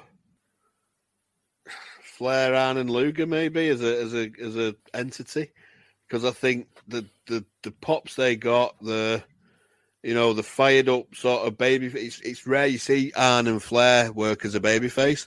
Mm. Um, and it was just nice to see, and they, they, they've got good babyface fire, and I don't know. I think I think they got the most out of the sort of NWO. They got the most out of the Hogan and and the Nashes and stuff. You know, who aren't quote unquote skilled in ring workers.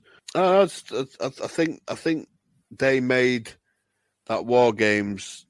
If it had been if it had been NWO versus anyone anybody anybody else, I think it would have been a bit weak. Flat. But I think yeah, I think I think because it was Horseman Country and it was main event with the Horsemen. I all think sort of came together well, didn't it?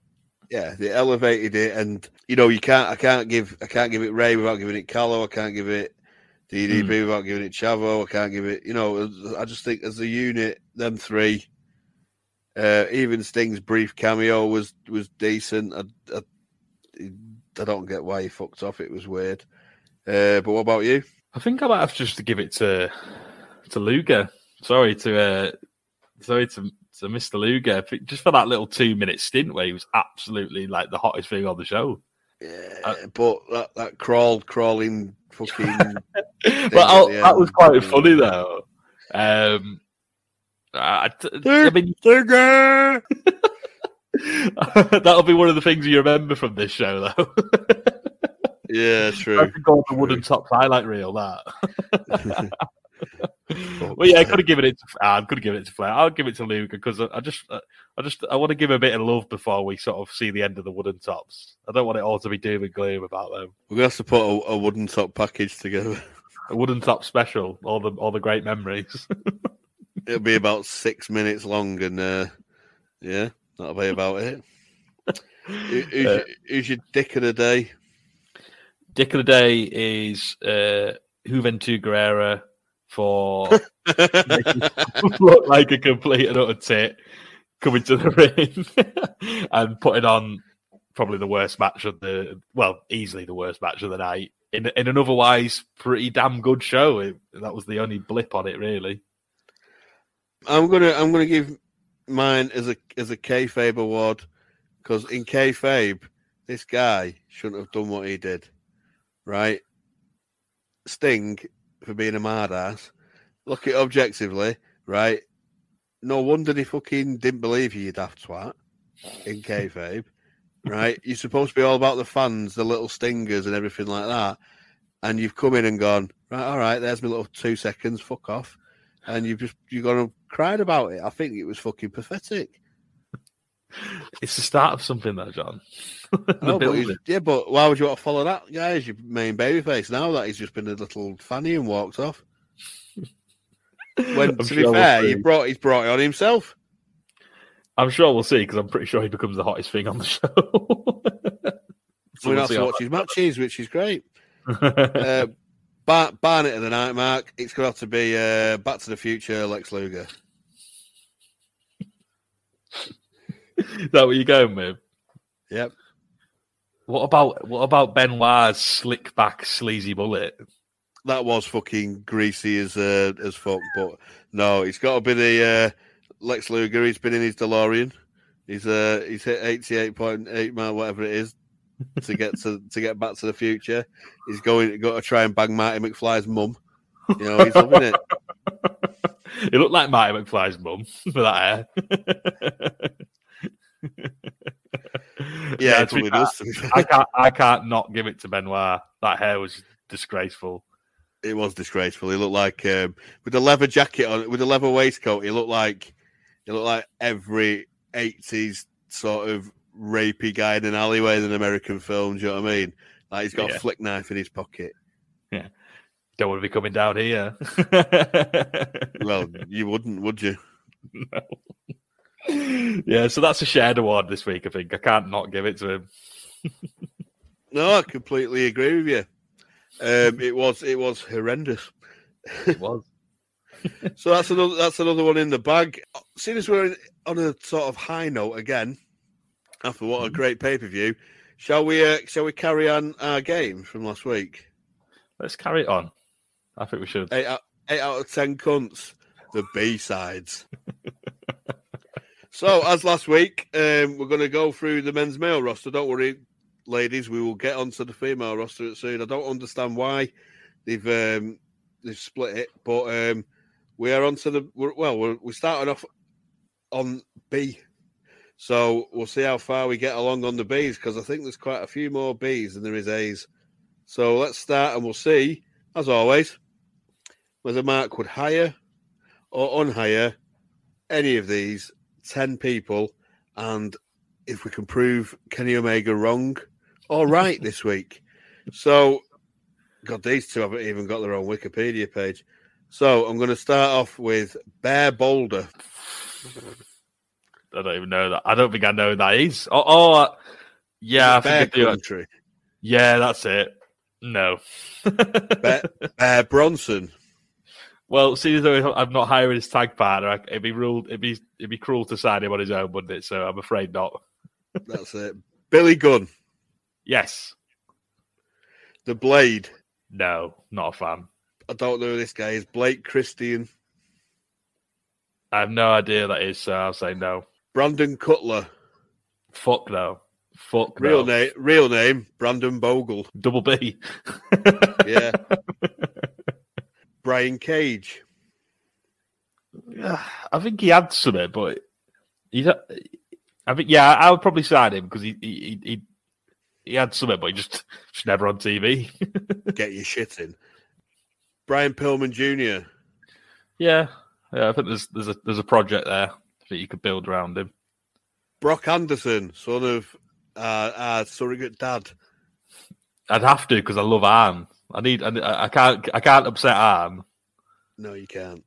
Uh, and last last one on this list this week, Brody King. I don't really like him, but he does have a bit of a unique sort of look and stuff. I don't really like him. um. Yeah. Go on then. I'd hire him. Why not? For the second week on the road on the trot, um, five out of ten cunts. Five out of ten. Bloody hell. Yeah, Ken, Probably Kenny's wrong generous there. Probably. So I mean, I'd I'd hire one, two, three of them. Three. One one because I don't like to piss off Arn. Two, Brian Pillman's kid, and three, Billy Gunn as a coach slash, you know, in ring mentor guy. Next week we've got half B's and half C's. So for two weeks on the trot, Kenneth is wrong. Yeah. Sorry, Kenneth. It's always good to prove that fucker wrong. Always nice. And we're doing it legitimately this time.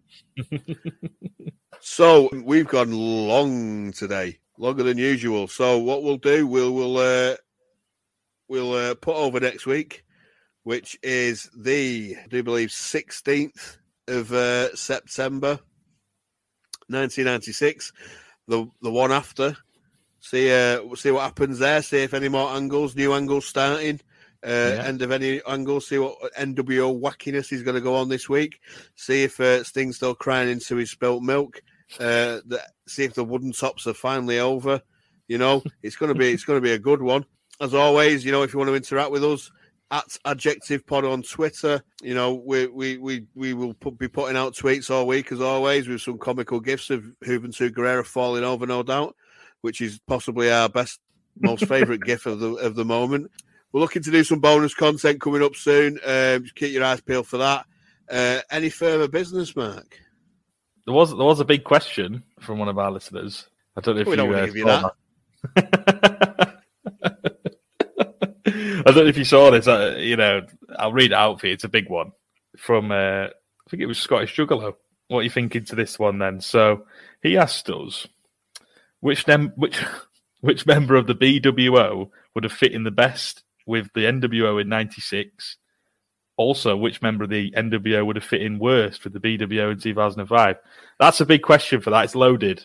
Um, I'm not sure if we can handle that in a few minutes. That's a thinker. We might have to uh, we might have to look into this deeper. Um, I'm gonna have to tweet. I'm gonna have to tweet the blue meanie because he replies to everything. Um, might have to tweet Stevie Richards. Need to do some And I bet- research. Yeah, this is this is a this is a big one. You can't answer a question like this lightly, can you? I'm gonna have to get the equation board out. Yeah, we're, we're right. We're gonna have to get back to you on that one, Mister Juggalo, because I think that's that's too deep. That's too sort of, you know, philosophical. Something that Kierkegaard or Chomsky would ponder. Dostoevsky. Uh, not really a philosopher, you know. But uh, is that the is that the same Fyodor Dostoevsky, born uh, eighteen eighteen? yeah, that's the one. Um, it's right, pretty yeah, interesting that stuff about him when he was uh, when he was in Siberia, wasn't it? It is, yeah, it's really interesting. Um, but have you ever thrown a kettle over a pub? uh, right. Fuck's sake. This is descending into a into a fucking public enemy match. This double, we've already got the double screen gimmick going on now. Um, right, um, yeah, we will get back to you on that one, Dan. And there's no further business.